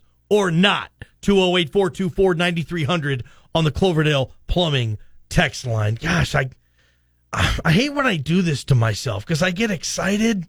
You know, when I start, we start talking football. And you, what, what, what's my new nickname? Johnny Two Balls. what you guys were saying yesterday? Because you only like two sports. yeah, yeah. Um, I was watching Olympic hockey last night, and for about two and a half hours, I, I felt like a nerd, just sitting on my couch, being nerdy, Yes. watching Olympic hockey. hey, man, we're all nerds, Prater. No, I'm not a nerd. You just I took offense to that. I am not a nerd. You can call me a lot of different things. I don't like being called a nerd. In case you uh, remember from yesterday, this, Yeah. this was Prater attacking Johnny. There's a grown man who has a nickname of ball game, and he likes basketball and football. And period. baseball. You need to change your nickname to, to, to Johnny Two Ball Game. Yeah, yeah, okay. yeah, that was yesterday. That was a funny one yesterday. yeah, sorry. Yeah, I think, dude, yeah. Can I call you a geek? Because I like Olympic hockey. No, just because you're a geek, man. Yes, I, I'm I'm full on signing up for that. Fire away. I, I'm totally on board with that. So geek is better than nerd. Nerd's more offensive. Yeah, I, I don't like to be called a nerd. I mean, I'm called a lot of things in my life, and I nerd's Yeah. fine, but uh, I mean, Yeah. nerd. I, I I'm not a nerd. I, I'm going to defend myself. I never defend Mhm. myself. I'm going to defend myself on that one. I'm not a nerd of any kind. Okay. You've heard it right here on Idaho Sports Talk. Prater, not a stinking nerd, and I love it. But I'm just what I was trying to say there, like we're talking football, and my blood's flowing, and then I look in on, on the my show sheet, and it's February 16th. Yeah, yeah. You Like, just, dude. you just tried to tell me that Hank Bachmeier has to win a Heisman Trophy for Boise State to win 12 games, and it's February. You know what? I never used that I know, word. I just said I a know. massive statistical jump, I and know, I know, I and I want to know what people are going to say. We'll go. Well, we we have, we have what? When's the Corvallis game? Yeah, um, six It- months. I think it's a hundred and not that I counted yesterday. I think it's 198 days away. Okay, so we have 198 days to talk about this, and I don't think this year we're going to do the longest pregame show ever, like we did last year for UCF. Right? Well, Are we going to get into that again? I already told you my plan. Did you Yeah. forget it already? No, no, I know. I don't forget stuff like some people. Okay, Well, that's not true. You do forget some stuff. Uh, some Yeah. stuff. Yeah. What? You forget stuff. you forget stuff. You forget what we're talking about. Something you forget. I believe earlier today you lost your and you couldn't remember what we were talking about. Because I sometimes need I'm- a laser so I can just zap you back into reality. Sometimes. Well, Johnny. sometimes you know I'm reading Twitter. I'm doing stupid stuff I shouldn't be. I get distracted easily. yes, you do. We need to keep you to focus. Focus. you know, focus. so uh, that's, We're, we're sending you to Corvallis. We're Yep. sending Prater to Gainesville. Gainesville. And we're going to, uh, you know, Oh, yeah. There was Now two things that had to happen. The schedule had to come out, and then we have to wait another month for the TV people to get their hands on the schedule so they can change the dates. And as soon as those dates is finalized, we're booking you a trip to Corvallis. Mm-hmm. We're booking Prater a trip to Gainesville, and we're going to do Idaho Sports Talk three thousand miles apart. That's going to be awesome. Do you expect there to be any chance that Florida, Utah is anywhere else but Saturday? No, that'll 100% be a Saturday That's game. Saturday. That's 100% going to be a Saturday game, but I also expect 90% chance that Boise State, Oregon State will be on a Thursday or Friday. Night too, probably well after Idaho Sports Talk, so I could do the show that day and then hop into the stadium, ready to go. Bingo. It's going to be a fun one. That's your college football hour. Appreciate you guys. Um, if you're a local business owner, sponsor our college football hour. Just text one of us, get in touch. It'd be awesome for you. JP's got the news coming up. You will hear from Leon Rice talking about tonight's pesky opponent, the Air Force Falcons. Also, not far away from Rock Jocks and Pop Culture, where we'll give you a chance to win 50 bucks at Blaze Pizza. All coming up on Prater in the Ball Game, Idaho Sports Talk. You're listening to Idaho Sports Talk with Prater in the Ball Game on Sports Radio 95.3 FM and 1350 AM. The Ticket. Sports Radio 95.3 FM and 1350 AM. The Ticket. Going to put up uh, for grabs a $50 Blaze Pizza gift certificate, Rock Jocks and Pop Culture, in about 10 minutes or so. But first, Boise State basketball plays at Air Force tonight, looking for a bounce back game from Saturday's Colorado State loss. And to stay in a tie for first place in the Mountain West standings, the Broncos and Wyoming are tied after the Cowboys lost to New Mexico last night. And Leon Rice earlier this week talked about playing on the road against the Falcons. The style is so unique, and the that Princeton style offense wears you down, wears you down, wears you down. And if you play from behind, it's like running in mud. And I mean, you look at the, even this year, nothing's different. I mean, Wyoming hit a buzzer beater, beat them. They played at Colorado State down to the wire. They've beat Utah State there. They, we all know what it is, and uh, our guys did a good job here with in, with some things, but we did a bad job with some other things in that game too that, that we have to get better at. When he was talking about uh, running in mud, you you ever have a nightmare where you just can't run? Your feet weigh about 2,000 pounds and you can't run? Uh, JP, that's my everyday life. I have the dream where I'm trying to punch someone, but I can't get any power behind my punch. You have those dreams too? No, that's you're your trying to do something and you can't hit them as hard as you want, and this and that, that's Violence is your first yeah. reoccurring dream, Johnny? Well, do you ever ever have those dreams where you know you're dreaming, Prater? I haven't remembered a dream in 30 years. Wow, I remember all my dreams. And sometimes you wrote, I have a dream where I know I'm dreaming. I full out know I'm dreaming. So what I'll do is I'll just run up to somebody and punch him in the face because I can, and I know I'll get away with it. Wow. Yep. I don't even know how to respond. I've to never that, been Jeff. fortunate enough to have Prater in one of those dreams. But if he is one day, guys, oh, Prater, I'm going to beat the. Bob Beeler, Abe Jackson, they've got the call of tonight's game, 8 p.m. And uh, other game tonight, UNLV plays at Fresno State. Well, the LA Rams had their uh, championship parade today, ending with a rally at the LA Coliseum. Cooper Kupp, he showed up wearing a Kobe Bryant jersey today. And um, That was cool. apparently, uh, a shirtless Aaron Donald, he got his turn to address the crowd today. And I had some, That was there- scary. There, there we go. Yes, he, he he he admitted he was a little bit tipsy. Like I said, I've been drinking a little bit, so so we having a good time. It's gonna make it's gonna make it like this for at least the end of the week. So we world champions. Fun. that Sounds like Johnny on a. Every single picture I saw today of a Ram, they all had some booze in their hand. Every single one of them. It's a beautiful thing. And, and Aaron Donald never had a shirt on. I think he showed yeah. up without a shirt. If I looked like Aaron Donald without a shirt, I would never put on a shirt. I know, right? He- he I would come like to the- work without a shirt, JP. He looks like the old school um Incredible Hulk series that you guys probably watched where it was just a roided out Lou Ferrigno painted green. Like that's kind of what Aaron Donald looks like without the roids, without the Ferrigno, and without the paint, man. He looks like an Incredible Hulk type of dude. And, Yep. You know, I just love seeing Cooper Kupp rocking the old Kobe number eight jersey for LA, that whole deal, for him to be embraced and embraced. I mean, it's like this, Prater, every athlete like currently playing, like Kobe was their Jordan. And it doesn't even matter what sport they play. you know, you have football players like, who inspired you? Uh, Kobe. Like, it's, you know, Cooper Kupp, by the way, won a state championship. Yeah, I remember when he was in high school at Davis High, 4A. They won the Washington State title, and it was pretty impressive. So he he was probably a big time baller in hoops too. And of course, uh, there was some talk about potential retirement for Sean McVay and Aaron Donald if they won the Super Bowl. Oh, well, God. they kind of kind of addressed that. Aaron, Sean McVay just tapped me on the shoulder. He wanted to know if you were interested in running it back.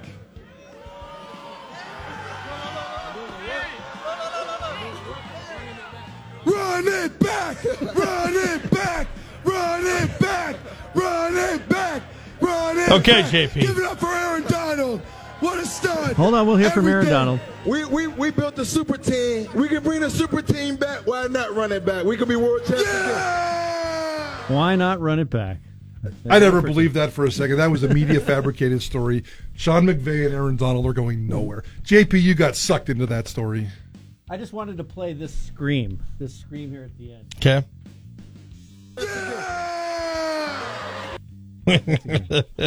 That's fun. And last night, uh, while Johnny was not watching hockey, Prater and I were both watching the U.S. men's hockey team lose to Slovakia in a shootout to get knocked out of the Olympics in the quarterfinal round. The U.S. led two to one. Slovakia scored 44 seconds left in regulation. I was all ready to go to bed, Prater, and uh, they pulled their goalie, got that goal to tie it up. 10 minute overtime period was scoreless. Then the U.S. could not manage a goal in the shootout. U.S. men's done. That was depressing. I, I, that uh, that one bummed me out a little bit last night. Uh, it was a great game. You knew when they gave up that goal with 45 seconds left that it was not going to be good. Um, the one good thing about this, and I'm not rooting against the Americans, which I've done in the Olympics before, but in this particular case, I was very much rooting for the Americans. But uh, I saw a whole bunch of videos uh, of youth soccer kids in Slovenia today, Slovakia, I guess, Slovakia, and this was their miracle on ice. For, for that country, Mm-hmm. It for was. those kids, for Yeah. these people, Yeah. uh, because if we would have won, if the United States would have won that game last night, America would have woke up and said, eh, hoop, eh, eh. Yeah, like like, like with me. Yeah. So uh, I thought it was pretty cool for those guys, but uh, it sucks. It sucks, and uh, it's too bad. I was yeah, I was watching Euphoria last night. You watched that show, JP, on I HBO have, Max? I have not seen Euphoria. What, what, I have not. No, don't worry about it. I, I, I something I don't want to talk about with Prater. You talked about pulling the goalie, or you did? Yes, yes. A friend of mine was like, "Hey, ball game. Uh, I think you might like this, but me and my wife have decided to pull the goalie." I didn't know what he meant. What is that, Prater? Like when a when a couple pulls the goalie. What does that mean? Oh, I, I, I have no idea. Prater, is Forrest? It, is it? Um, uh, I'm afraid. know? I'm afraid to even find out. To be honest with you, if a guy and his wife, never mind. Uh, U.S. women, they will hope for a better fate tonight. Of course, they will at least medal as they take on Canada. Gold medal game, I believe, same time as last night, nine fifteen. The good thing about those games go by fairly quick. Prater, not much stoppage in play or Oh, anything. It was like two hours and. Welcome to hockey, Yeah. JP. That's just hockey general. Well, you know, if there's a lot of penalties, it just didn't seem like there was many penalties last night. So Okay. go U.S. women. I was very upset though. I I went. I watched the U.S. women's curling team against Canada, and they lost. And then I go and watch the the Can- both my teams lost last night. Very Hey, man. upset. very upset, John. I, I, well, my teams lose all the time. You know, I lost money last night. I thought Wyoming would be able to handle New Mexico. Lost money on that, Prater. Yeah. I know, a tough one, man. I can't hit squat right now either. Um, maybe you guys will have better luck. It's called Rock Jocks and Pop Culture, brought to you by Advanced Heating and Cooling. We have 50 bucks to Blaze Pizza at stake today. Who wants to play? We'll put you on the radio and everything. A little trivia coming up. Call 208 424 9300. Let's get a contestant, JP, Rock Jocks Pop Culture, next on Prater in the Ballgame. Idaho Sports Talk presents Rock, Jocks, and Pop Culture. Portions of this game show cannot be rebroadcast without the express written consent of the National Football League. Now, here's Johnny on Sports Radio 95.3 FM and 1350 AM. The Ticket. All right, our contestant today is one of our one of our diehards, Prater. This guy came out to almost every stop of our Dutch Bros summer tour last year. Slick Willie is joining us. Slick Willie, are you on the Wall of Fame already? Yes, sir. Okay, good for you, man. And, and he, he didn't even have to answer three questions. We just put Slick Willie on the Wall of Fame just because he's Slick Willie. and actually, Slick Willie's photo up on the wall Yeah. of fame is a picture of his dad playing football from where? Slick Willie. COP, College of Pacific, which is UOP now. Okay, yeah, Nice. I love University dude. of Pacific. That's where Pete Carroll went. Um, Yep. Okay, Slick Willie. Let's see if we can get you again on the wall of fame and get you 50 bucks to Blaze Pizza. You know the rules, Slick Willie. So I don't need to give you the Yeah. history lesson. People are listening for the first time. Slick Willie gets two lifelines, one Prater, one JP. Here we go. Slick Willie, this band's hit song Radioactive was Rolling Stone magazine's biggest rock hit of the year in 2013 and that same year MTV called this band the year's biggest breakout band. Name that band. B- Hit song Radioactive, Slick Willie. I'm gonna go with JP. Ah, radio at 2013. You say? Yes. 2013. Trying to get a Um, little younger with some of these questions. Because I, I know that there was a, a song by The Firm called Radioactive, but that was about uh, 30 years ago. Um, Radioactive, Radioactive. Um, it's been the most played song on the planet of the last 10 years. really? Oh, oh, oh, oh, oh. Oh, uh, Mike Prater loves this band. They are coming to town, and I'm having a blank uh, moment, but. Hey, Willie, Willie, turn t- your radio down. I expected a little more from a varsity letterman. Turn that crap down, bro. The uh, the uh, Imagine Dragons is the answer to your question, Slick Willie. We'll go Imagine Dragons. I'm not into rock and roll, so I'm gonna go Imagine Dragons. It is my understanding that we're supposed to play ball. All right. Well, nice teamwork, guys. Well done. All right, Slick Willie. I'm an R. I'm an R&B and rap guy. So Okay, man. Nice. That's all good. That's all good. Okay, Slick Willies, you're one for one. Well, if you're an R and B and rap guy, I don't know if you're going to struggle on this question, but I imagine you will. Slick Willie, which driver has won the most career Daytona 500 races? Whew. I will definitely have to go. I'm thinking Jeff Gordon or one of the Dale Earnhardt Jr. Senior, but I'm not specifically sure because I'm not in the NASCAR either. So I might have to go with Mr. Mike P. it's definitely not Dale Earnhardt Sr., I can promise you that. yeah, one one. I don't think it's Dale Earnhardt Jr. Um, I don't think it's Jeff Gordon. Who's one? it could be Gordon, it could be Johnson, it could be Petty, it could be even old timers like Cale Yarborough. Um, Look at Prater flexing his NASCAR knowledge. I love it. yeah. I'll go. Uh, I'll go. Uh, I'll throw a dart at Jimmie Johnson. Does that sound good to Let's you? try Jimmie. Yeah, let's try Jimmie Johnson. Bad breaks and crooked refs. This dude won seven of them. The King, Richard Petty. Richard Petty, Yeah. seven oh, time Oh man. NASCAR. You, you you you threw it out there, Prater. You were on Yeah. it. Yeah, Jimmie Johnson has won so many big races, though. That's a good guess too. Jimmie Johnson's a stud, but the King, Richard Petty, has won seven Oh, races. Okay, Slick Willie, you, you're on All your right. you're on your own on this. You're out of Yep. lifelines. Okay, so here's the question: What is the only mammal that can fly? Slick Willie. There's only one member of the mammal family that flies. What type of animal is it? the only mammal that flies. Wow. He really got a good one there. Thanks, Slick Willie. I try to mix it up. There's one Ooh, mammal. mammal. that can fly, Slick Willie. What the freaking manipulative? only mammal that can fly. The fly. one mammal, Slicks. You just sent chills down my spine there for a second. That's a hint from JP. Even though he shouldn't be giving them, but hey, we love him. Yeah. That's a JP hint. Chills. The only mammal that can fly. I cannot think of a mammal that can fly for some reason. Ah, Slicks. Oh man, you got me on that one. I can't even. Slickage. Bad breaks and crooked refs. Yeah, I, All right. Yeah. yeah that, that's that's a miss. JP helps like Willie. It would be a bat. A bat is a mammal. a bat. A wow. bat.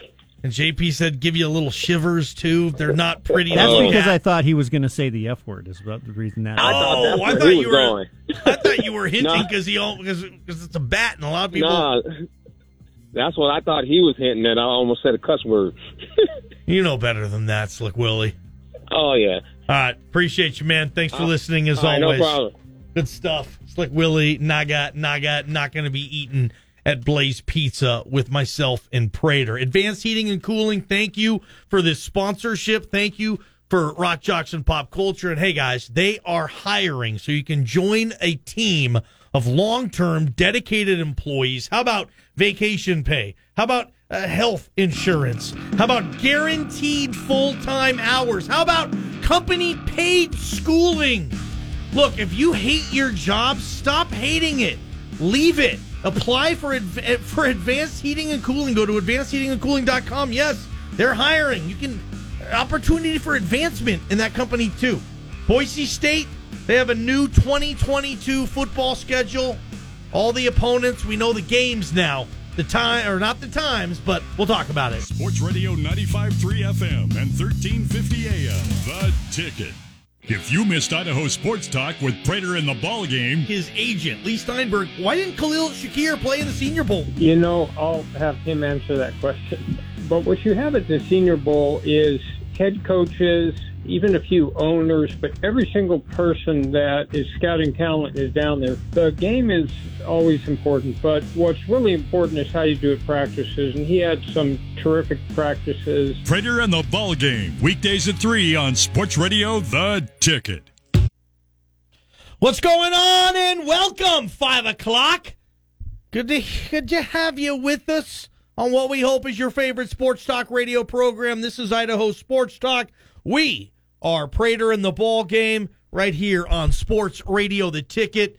Uh, we want to hear from you on the Fat Guys Fresh Deli hotline. Call 208 424 9300 and share with me and my partner, Mike Prater, your thoughts on the 2022 Boise State football schedule. We now know the week to week opponent. They open in Corvallis against Oregon State. They close the season at Albertson Stadium hosting Utah State. Lots in between. What are your thoughts on this schedule? The good, the bad, and the ugly. Speak now, I'm telling you, or forever hold it. Give us a call. Um, Prater, we've been talking about this all show, obviously, today, and there's a lot of people maybe who haven't caught the last two hours. So when I ask you just maybe maybe this is a repeat, but again, just kind of your initial thoughts. You saw this schedule, you knew the opponent, so you knew it wasn't going to be a good schedule. But now that you've seen the schedule layout and the opponents, kind of what are your thoughts, man? Bring it. Yeah, the layout. I mean, three games, three of the first four games on the road. I don't find that to be overly intimidating or or, or worrisome. I mean, we knew that Oregon State was going to be the uh, the season opener. They slipped slipped in a uh, road game uh, against New Mexico in that second week, so that's kind of interesting there. And then you come back with that UT Martin and UTEP game. Obviously, Michigan State's not on this schedule. That's a little depressing to me. It's not an overly inspiring schedule, but it's probably a good bounce back schedule for Andy Avalos. I, he certainly doesn't think that way, but there's more opportunities for victories on this schedule than there was last year for a football team and a program that's trying to rebound from last year with a new coach. So I, I think that there's some possibilities and some some hope there. I, I like the back to back home games against San Diego State and Fresno State in early October beautiful time of the year. The best, I've always said the best weather in Boise is in October. And uh, I cannot wait to play two football games in the first 10 days of October against two monster opponents in San Diego State and Fresno State. That's going to create some, some buzz around here. You got a bye week before Air Force. I don't know if I buy that as much anymore. I mean, maybe for this coaching staff because it's kind of new, but you know, when Bryan Harsin was here, that he kind of had the the Air Force thing nailed down in terms of pre- preparing and getting ready for Air Force. So yeah, you'll spend a couple of days in spring camp working on Air Force. You'll spend a week in the summer working on Air Force, and at this point, come on, Air Force should be old hat because you play them all the time, and and, and getting ready to prepare for them and needing two weeks to prepare for Air Force I'd almost rather have the week afterwards so I could heal up because you come out of the Air Force game beaten up. But hmm. Boise State plays at Air Force and they turn around and play a home game against Colorado State. Then you got the BYU game. And I like the fact that they're finishing on the road against Utah. I'm sorry, finishing at home against Utah State on Thanksgiving weekend. Right now, that game is scheduled for Saturday. As a matter of fact, every single one of these games are scheduled for Saturdays. In the next six weeks, TV will get their hands on this schedule. Some of these will move to Thursday. Some of these will move to Friday. We won't know the back half of the schedule. I would say from the Air Force game on, we won't know anything until the season gets underway. Uh, like, you know, September 26th, Boise State, Utah State, Saturday. We won't know until like 10 days before that game if it gets moved. And if they're playing for a division title or a conference championship game or a spot there, it'll get moved. If they're not playing for anything, if there's nothing at stake, that game will stay on Saturday. Okay, for the final game of the season. Yeah. And I, I think there's a good chance, me and Prater were talking about this, that that Boise State Utah State f- finale might have implications for the conference championship. You'd think that Utah State won the division last year, Boise State won this division two years ago. Now, and, and fans, is it still like the the goal, or is it still a realistic goal in this town for your team to run the table? Because remember, that was the thing with Boise State. You win that early non-con showdown, and all right, you can set that sucker in cruise control, and you can feel pretty good about running the table of an undefeated, if not one lost season. If that's still the mindset then and that's the ultimate for you. It's just go undefeated. I don't care who we play. If Boise State goes undefeated, I don't care what their schedule looks like. They will play in a New Year's Six game. It does not matter what the schedule strength is. Now, maybe you disagree with that, and the committee's weird. Well, it'll certainly depend, but you'd got to think Boise State have a pretty good chance if they are thirteen and zero after winning the Mountain West championship game. They're going to a New Year's Six bowl game. Is that even still on the conscience? Because to me, it magnifies week one, Labor Day weekend, a game I will be in attendance for at Reser Stadium, Boise State at Oregon State. Because if you get that, and I think it's a coin flip, man. I love what Jonathan Smith is doing in Corvallis. That seems like they're going in the right direction. By no stretch, Prater, is this a gimme. This is going to be a 50 50 coin flip. But if you get that, and this team can can get everything out of it, Prater. This team can grow and be better than they were last year. I think you're going to win a lot of games on this schedule. Now, you might win a lot of games that aren't sellouts, but I think there's a lot of games, and it looks to me, Prater, the philosophy of Jeremiah Dickey, non con, a bad, a middle, and a good, plus an FCS. The bad would be UTEP, the middle would be Oregon State, the good would be BYU, and the FCS is UT Martin. So it kind of fits the new schedule philosophy, I think, of this program. Yeah, it does, and that's what Andy Avalos and Jeremiah Dickey have talked about. What's this talk about going undefeated? By the way, undefeated. So stupid. Just like, nah, I mean, on February 16th, I'm saying, hey, I just, if you beat the Oregon, if you win the Oregon State game, Prater, I think you could be favored in every single game on the schedule except maybe BYU. You know, Boise State's only gone undefeated twice in the history. That, like in 60 years, they've gone undefeated twice. Um, I think they've been undefeated two other regular seasons. They just lost their bowl game. Kellen lost his bowl game in 08. And then, of course, Z's sophomore year, Andy Avalos picked six in the Louisville game, yeah. went undefeated and lost their bowl game. So you're talking regular season? Yeah, sure, okay. sure. Um, yeah, this schedule right here, can they win every one of these games? Coming off um, of a five loss season, your are your expectations for an undefeated season? I was asking Bronco Nation, man. That's what I wanted to know if their expectations were, and if they see this, if they see that that's the biggest, that's a possibility. Last year we looked at the schedule and it wasn't right. It was Avalos' first year. They had a tough non-con. It wasn't realistic for them to run the table last year. Nor is it realistic this year. Uh, uh, damn you! It's not.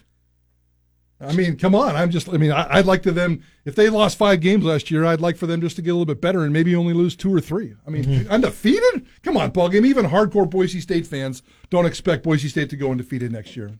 You're probably correct. 100%. Twice the expectations shouldn't a, be there. No, that's a ridiculous expectation. But it is a schedule where outside of Oregon State, you might uh, okay, there's potential to get back in the 10 win regular season column with absolutely. this schedule. Okay. Absolutely. Absolutely. But 10 and 2. Absolutely. And I think that's a big factor for this program. No more farting around at 7 and 5. This fan base isn't going to handle that. You got to get to nine, ten wins, Michael F. Yeah, I mean they averaged two, three, four losses a year over the last few years. Yeah, so mm-hmm. they're going to lose two or three, four games. You know, I, I, would pencil in, or if I had to sit here, I'd pencil in the Air Force game. I have no idea what Air Force. Air Force goes in cycles. They go back and forth, so I'm not sure what they're bringing back. But anytime you go to Air Force, that's always pesky. So I'd, I'd pencil in like a, a, an Oregon State loss. I would pencil in a Air Force loss, yeah, yeah, I, I can see this team going at least nine and three, 10 and two. Absolutely. And maybe a BYU loss there or something, Not or at, at Nevada. You know, mm, Nevada no, sucks. Yeah, they, yeah. they're done now. All right, we got to get out of here. How about an interview with the 2021 Daytona 500 champion? Yes, Michael McDowell on Idaho Sports Talk, the great American race this weekend. And we have last year's champion. Oh, Prater spent a month booking this guest. He's next on Idaho Sports Talk. We've got your workdays covered. Jim Rome at 10, Rich Eisen at 1, and Prater in the ball game at 3. Eight hours of the best sports talk on Sports Radio The Ticket. Welcome back, Idaho Sports Talk. Prater in the ball game, and this is one of those. This is why you listen to Idaho Sports Talk moments. Let's hit up our Fat Guys Fresh Deli hotline and welcome in the 2021 Daytona 500 champion, the 34 car Ford Mustang Front Row Motorsports, Michael McDowell. Thanks for hanging out with us today. Yeah, no problem. Thanks for having me on. You know, I guess that the first question you've probably got a million times, but winning the Daytona 500 last year, like how has that changed your life, like on and off the track?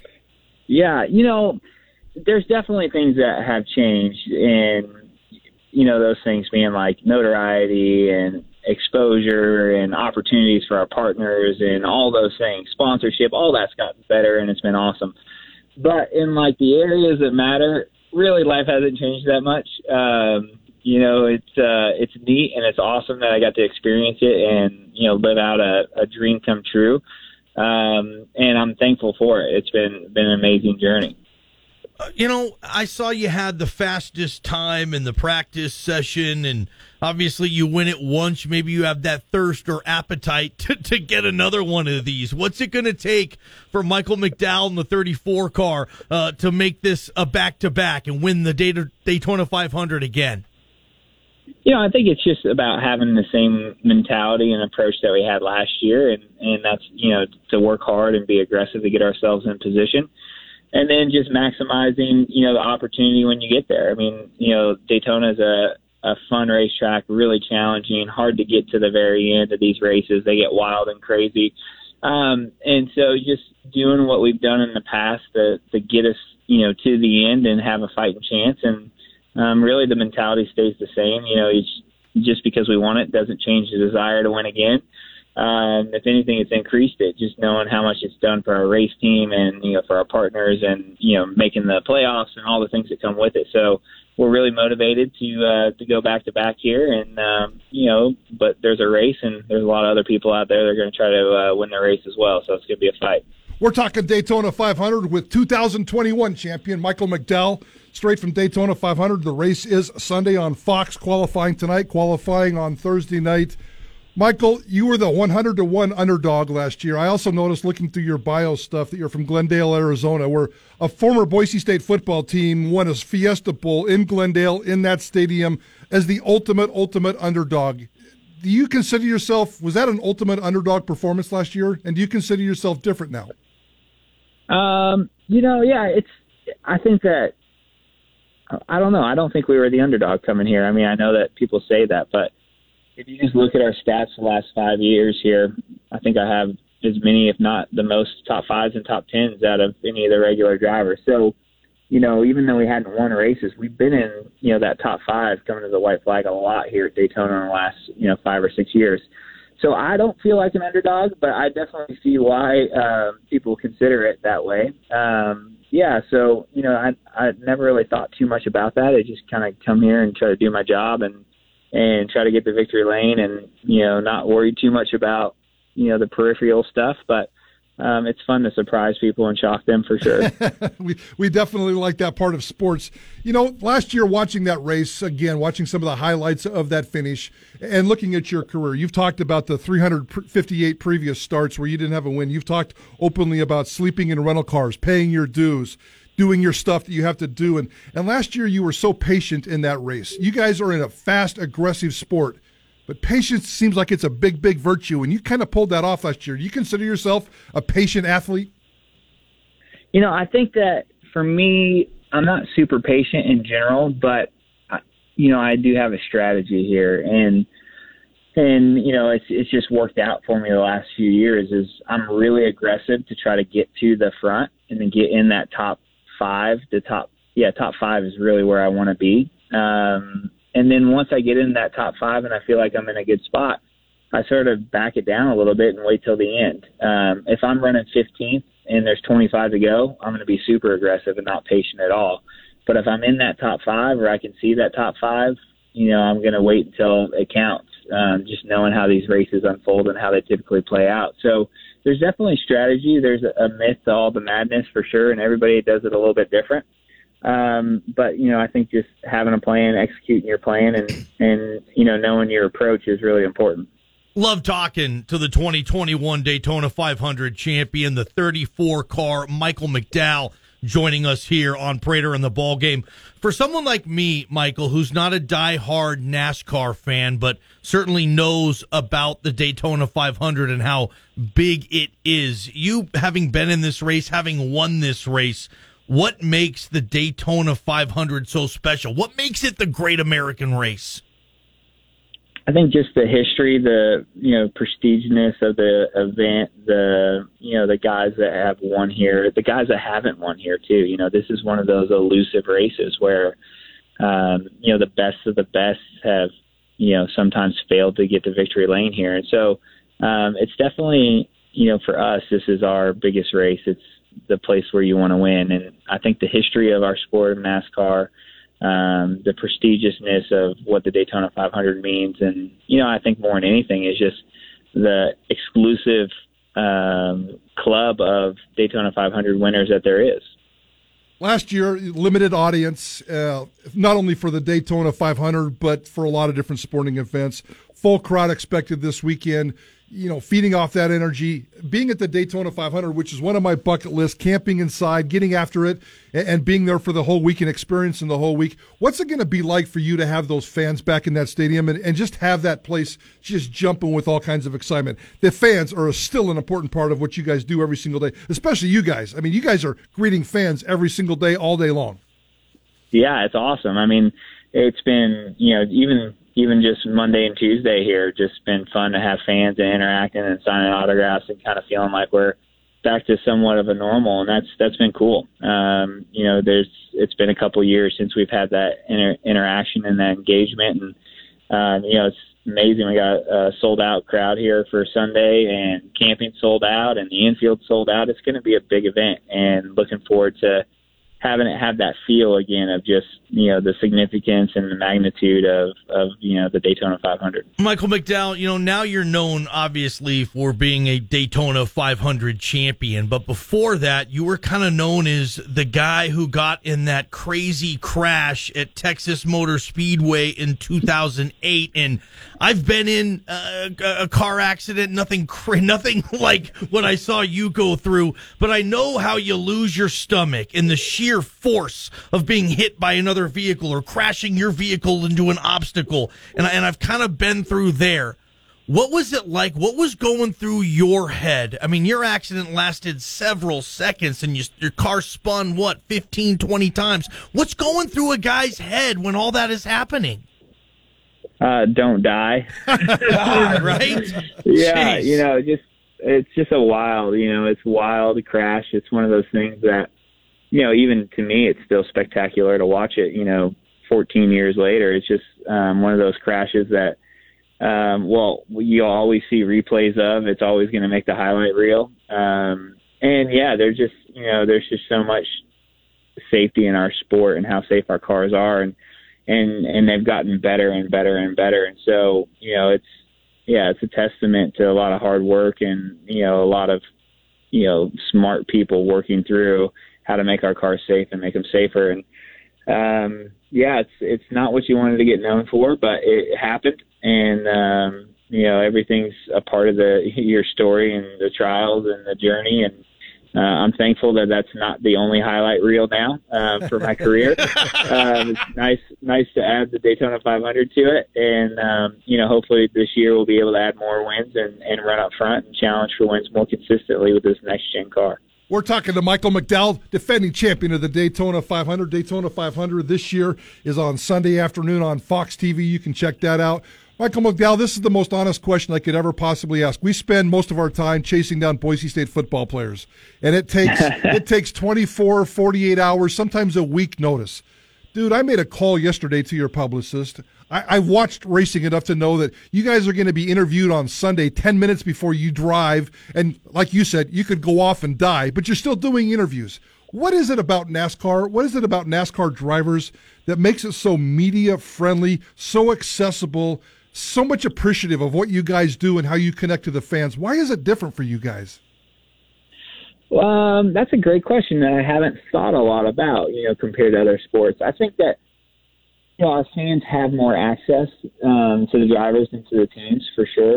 Um, it's more of an interactive sport, but also if you think about like, you know, other than the other stick and ball sports, you know, you have that team element, and you have I don't even know how many players are on an NFL team. What is it, sixty, something like that? Yep.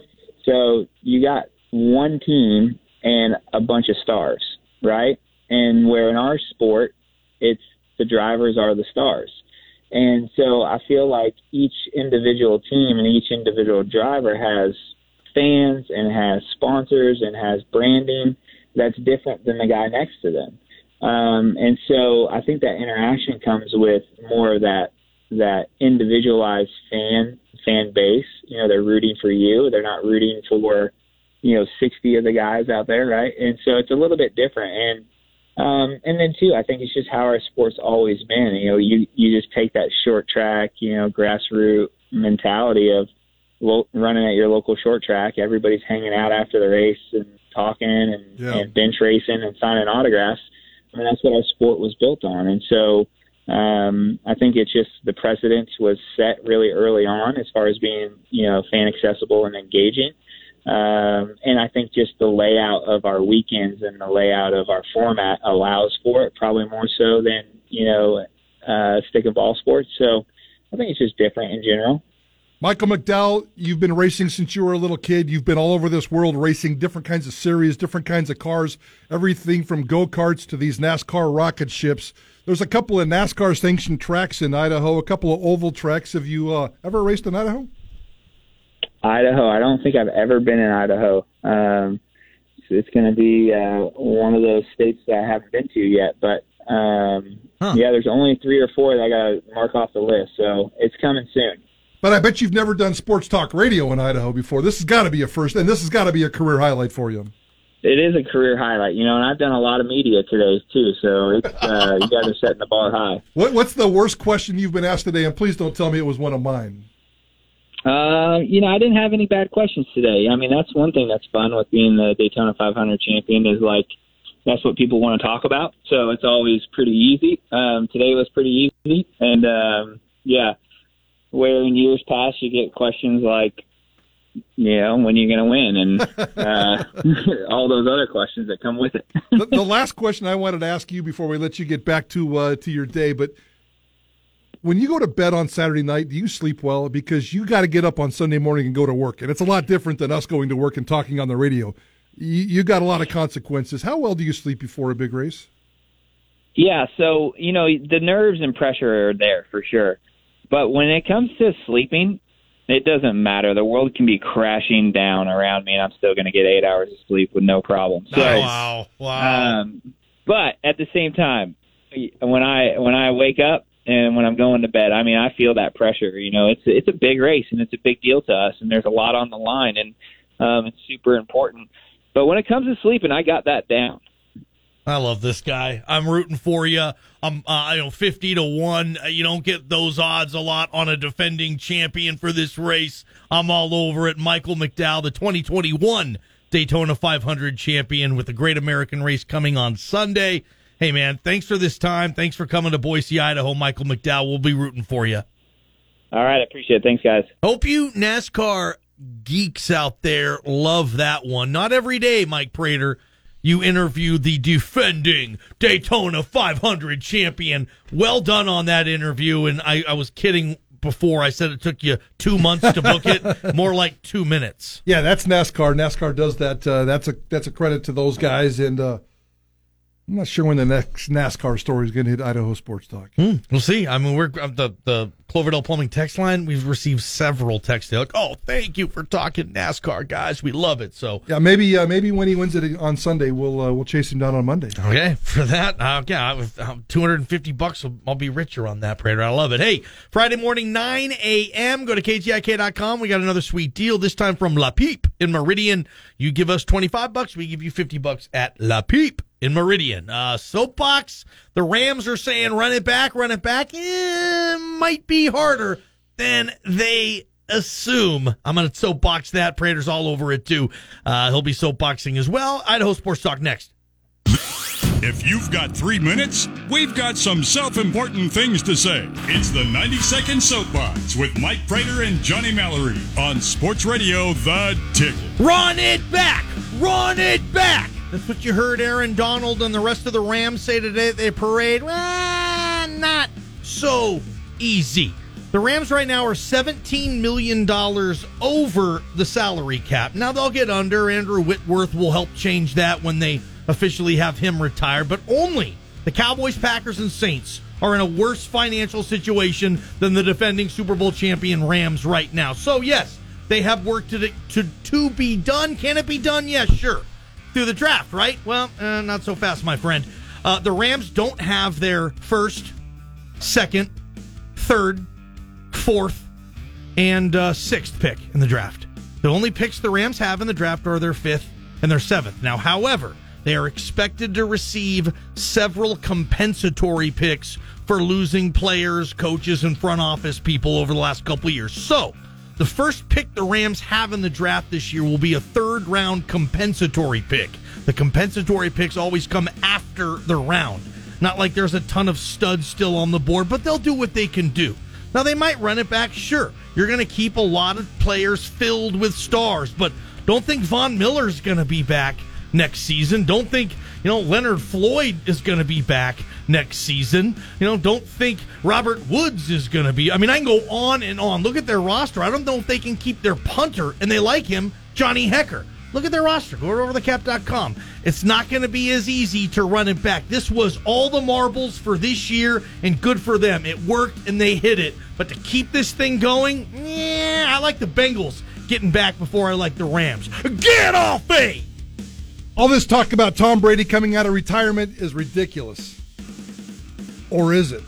Tom Brady's teasing us, and it's driving me a little bit crazy. I'd like to see Tom Brady come back and play another football season, but I also don't like flaky, flippy, floppy people because I'm one of them and I know it. Tom Brady, at one point, I think he said, I'm not going to pull any kind of a Brett Favre. Once I retire, I'm going to retire. But he's had plenty of opportunities to squash those rumors, and he hasn't. In his last podcast the other night with Jim Gray, he said, I'm still taking it day by day.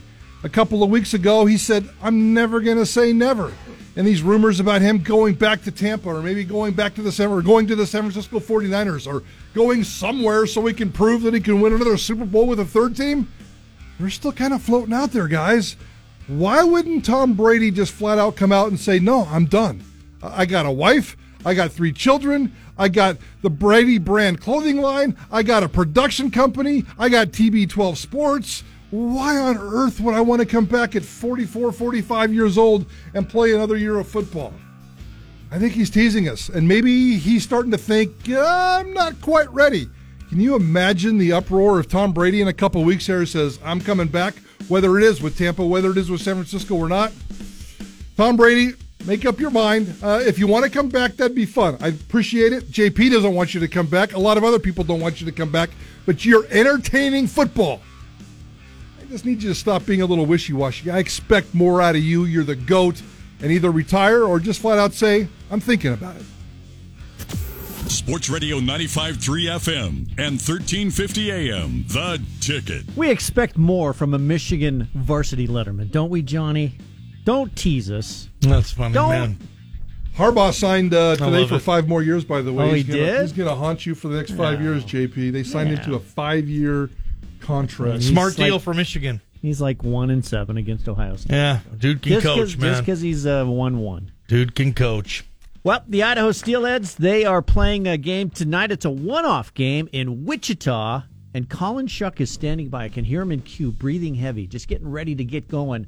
We'll do that following Idaho Sports Talk at 6 o'clock tonight. Then the Steelheads off to Kansas City for two games on Friday and Monday with a couple of off days and barbecue in between. Steelheads in third place in the Western Conference, and tonight's game on 95.3 FM and 1350 AM starting at 6. Boise State, big game on the road in basketball as they take on Air Force, looking to uh, put that Colorado State loss behind them. They stay and stay in a tie in the first place in the Mountain West standings. That's all because last night Wyoming lost to New Mexico on the road 75 66. San Diego State beat Utah State last night. Nevada edged San Jose State. There's just one other game tonight. UNLV playing Fresno State. And uh, also last night, we should mention the Boise State women lost to Air Force to fall to four and ten in the conference. A very um, lackluster, should we say, season for Gordy Presnell right at the moment. And uh, we have women's gold medal hockey tonight. Johnny Ball game. It's going to kind of conflict with the Boise State game. Are you going to tune in, you know, back and forth between the women's hockey game and the Boise State game? You know, I know this disappoints Prater, but I, I, I can't get into Olympic golf. I'm sorry. Golf? What did I just say? He said Olympic golf. I can't get into that either, but I can't get into Olympic hockey. It just doesn't do it for me. I'm struggling to stay in uh, NHL hockey. And those are the best players on the planet. You're a hockey PA announcer. I am, Yes. and, and I get a lot of hockey. Yes. I'm watching Boise State basketball tonight, guys. And if you guys aren't, if I hear about it, you guys are watching Olympic hockey over the Okay. Boise State basketball game, I'm going to be very, very disappointed here. I'm going to tell you the truth here. I'm going to disappoint you right now. This is one of the biggest sporting nights of my year tonight. I got the Jazz playing the Lakers. I got the Golden Knights playing the Colorado Avalanche, the best team in the National Hockey League and probably the biggest game of the year in the National Hockey League. Dang. I got Olympic gold medal hockey, and I got Bob Behler on the radio. Yeah. I'll be listening to Bob Behler on the radio. Yeah. I'll have three TVs going. Awesome, man. I will not be watching Boise State, but I'll be listening to the golden voice of Bob It's a good excuse too. Okay, I can respect that. T- tonight's- JP, no. ton- I am so excited about tonight's sports night. I'm going to try to tape all of them, and I may watch them back to back to back to back. There's a chance I could be up until 3 a.m. watching four different sporting events. So you're saying there's a chance? Oh, so you won't be returning my texts? I'd never return your texts. I'm sorry. I'm, Pra- I'm bad at that. Prater, aren't your Utah Jazz on like a six game win streak or They're, something? they're playing well. Playing they, well? fin- they finally got through all their injuries, and they're playing very, very well.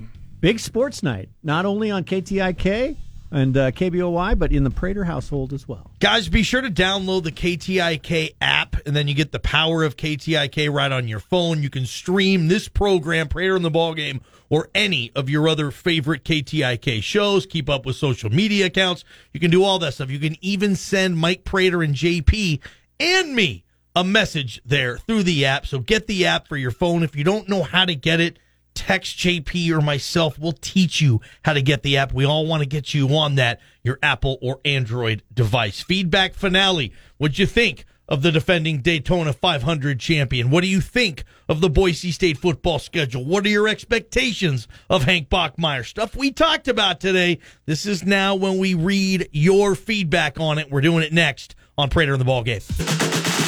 The good, the not so good. Long form, short form. Tell us who you are. Or be anonymous. We'll take it all. It's time for the feedback finale on Idaho Sports Talk on Sports Radio The Ticket. Let's go to the Cloverdale Plumbing text line and hear from Mark in Boise. This must be for you, Johnny. So Russell Wilson's going to Tampa Bay? What's that all about? Is there a rumor? What's what's going on No, there? it's just no. Somebody being a smart aleck? Yes. All right. Russell's not Russell's not going anywhere. At least, I mean, yeah, I just yeah, sure he is. Yeah, yeah. I, okay. Is he going to be with the Seahawks? I would next year? imagine so, but if not, then I would imagine a lot in return for Hawk fans. But until this, Prater, uh, He's staying in Seattle. thank you.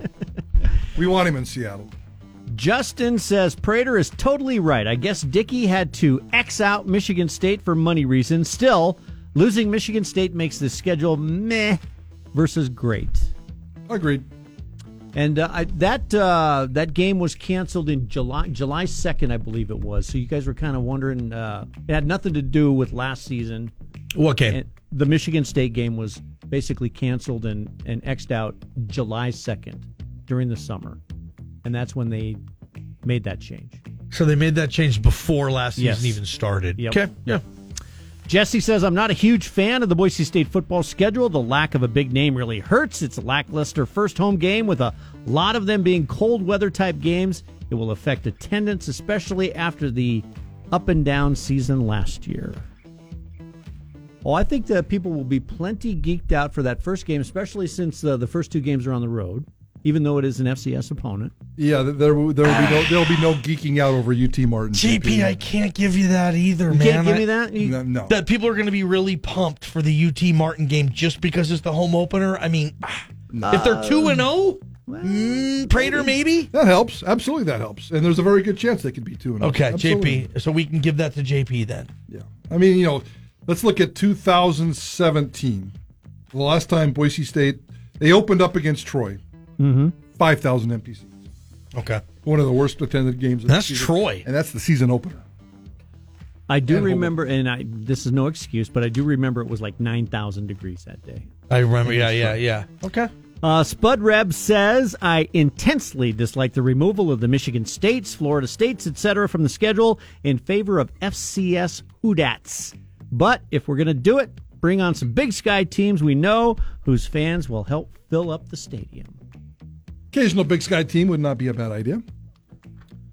Prater, you like a, you like a little uh, Montana, a little Idaho, maybe a little Idaho State over the next ten years with that opening from BYU. If I don't, if I'm not mistaken, I would be definitely okay with any of those three opponents every now and then. If you're going to do FCS, I don't know why you just wouldn't do Big Sky and just make that a thing. I don't know why you'd go anywhere else in the FCS landscape, Prater, than right here in the Big Sky. I, I mean, give Dan, throw Dan Hawkins a bone one year. Let Davis come up here. Montana, Mon- Montana State will obviously bring some fans. Idaho State, Idaho, obviously the big one. I don't know why they'd even go outside of that league. UT Martin, like, Anyway, anyway. Agreed. Agreed. Agreed. Thank you. Davis did come here when uh, Coach Pete was here, and that was uh, almost a loss, if I'm not mistaken. Pete almost got him with Davis. I, Yeah. Well, yeah. I wouldn't Davis be worried almost about that with Hawk, but good for him. Hawk did go into Tulsa and beat them last year, right? That was an FBS win, so good for the Hawk. Uh, let's see here. Brent at Meridian Speedway says amazing interview with uh, Michael. Um, Mi- what's Michael's last name? The Oh, JP. I'm sorry, I don't have it in front of me. Michael Oh, McDowell. Michael McDowell. Going to be a huge event. I urge the listeners that aren't racing fans to watch Daytona and come out and support your local track at Meridian Speedway this summer. Thanks, Prater, in the ball game. I'll take you out there this summer ball game. A lot of fun. Let's do it. Yeah, good time.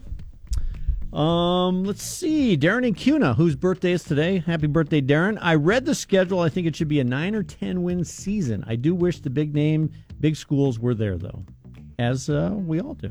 Jim in Boise says, I'd rather much see BSU play Michigan State than UT Martin. Well, that's that's. I mean, come on, that goes Jim. without saying. Give us a little bit more than that. Come on. It's like, would you, would if you could guarantee it's going to be a loss versus a guaranteed win? Maybe there were some people would be out there saying, "Look, we need to get back to winning ten plus games, and if that's going to take an easier schedule, then okay, that's what it's going to take." But God, the Michigan State game would be so much fun. It would, man. Big Ten, Sparty. Yeah, it'd be so much fun. Prater. Mel Tucker, like that's big time college football. That would be a Boise blast. State wants to associate itself with big time college football. Yes. And on this schedule this year, yeah, Oregon State, BYU, as close as you're going to get to big time college football. And and what's the latest on Florida State? They are not coming, or they're working on that. I can't remember what the deal is. I believe the last time we had Jeramiah Dickey on, he suggested, quote unquote, it ain't happening. Yeah. I wish I had pipe dream. Yeah. I don't remember exactly what he used. Uh, but- but if I just- got that yeah. wrong, sorry, Jeramiah. But he he, told, he basically led us to believe that it ain't happening. Vandal Al weighs in today. Congrats on the interview with your Daytona winner. I love to see the show acknowledging that motorsports exist and that there is something other than football, basketball, and baseball. I know this is just lip service as this weekend is the Daytona 500, but I can hope your minds are open. I know this isn't the first dip into motorsports. As I remember Memorial Day, you'd call up Davey Hamilton, talk about the Indy 500, Danica Patrick. Either way, kudos. Now, if we could just get all of you to realize that motocross, supercross, MXGP, and off road exists as well. They do they do exist, but is that really what people want to hear on sports talk radio? I don't think They No. want to yeah, hear me and Prater talking about moto and super. Like they don't, man. And it, if it was a great story, And we would. MXGP. No, we wouldn't. MXGP, John. no, no, I mean- not happening. Not happening. There's all kinds of great stories, but not happening. Good Yeah. luck with that. Uh, all right, uh, a Wednesday edition. Appreciate everybody for hanging out. Don't forget uh, 95.3 FM, 1350 AM, KTIK app, KTIK.com, iHeartRadio, Amazon Alexa. So many ways to access this program. We have the Steelheads coming up next from Wichita. Colin Shuck's going to be on the call for you. And Boise State basketball tonight. Tomorrow, Prater, we'll talk about Boise State Air Force, among other things, I guess. Until then, hey man, we will see you tomorrow. Prater the ball game, Idaho Sports Talk, KTIK the ticket. Sports Radio 95.3 FM and 1350 AM. The Ticket.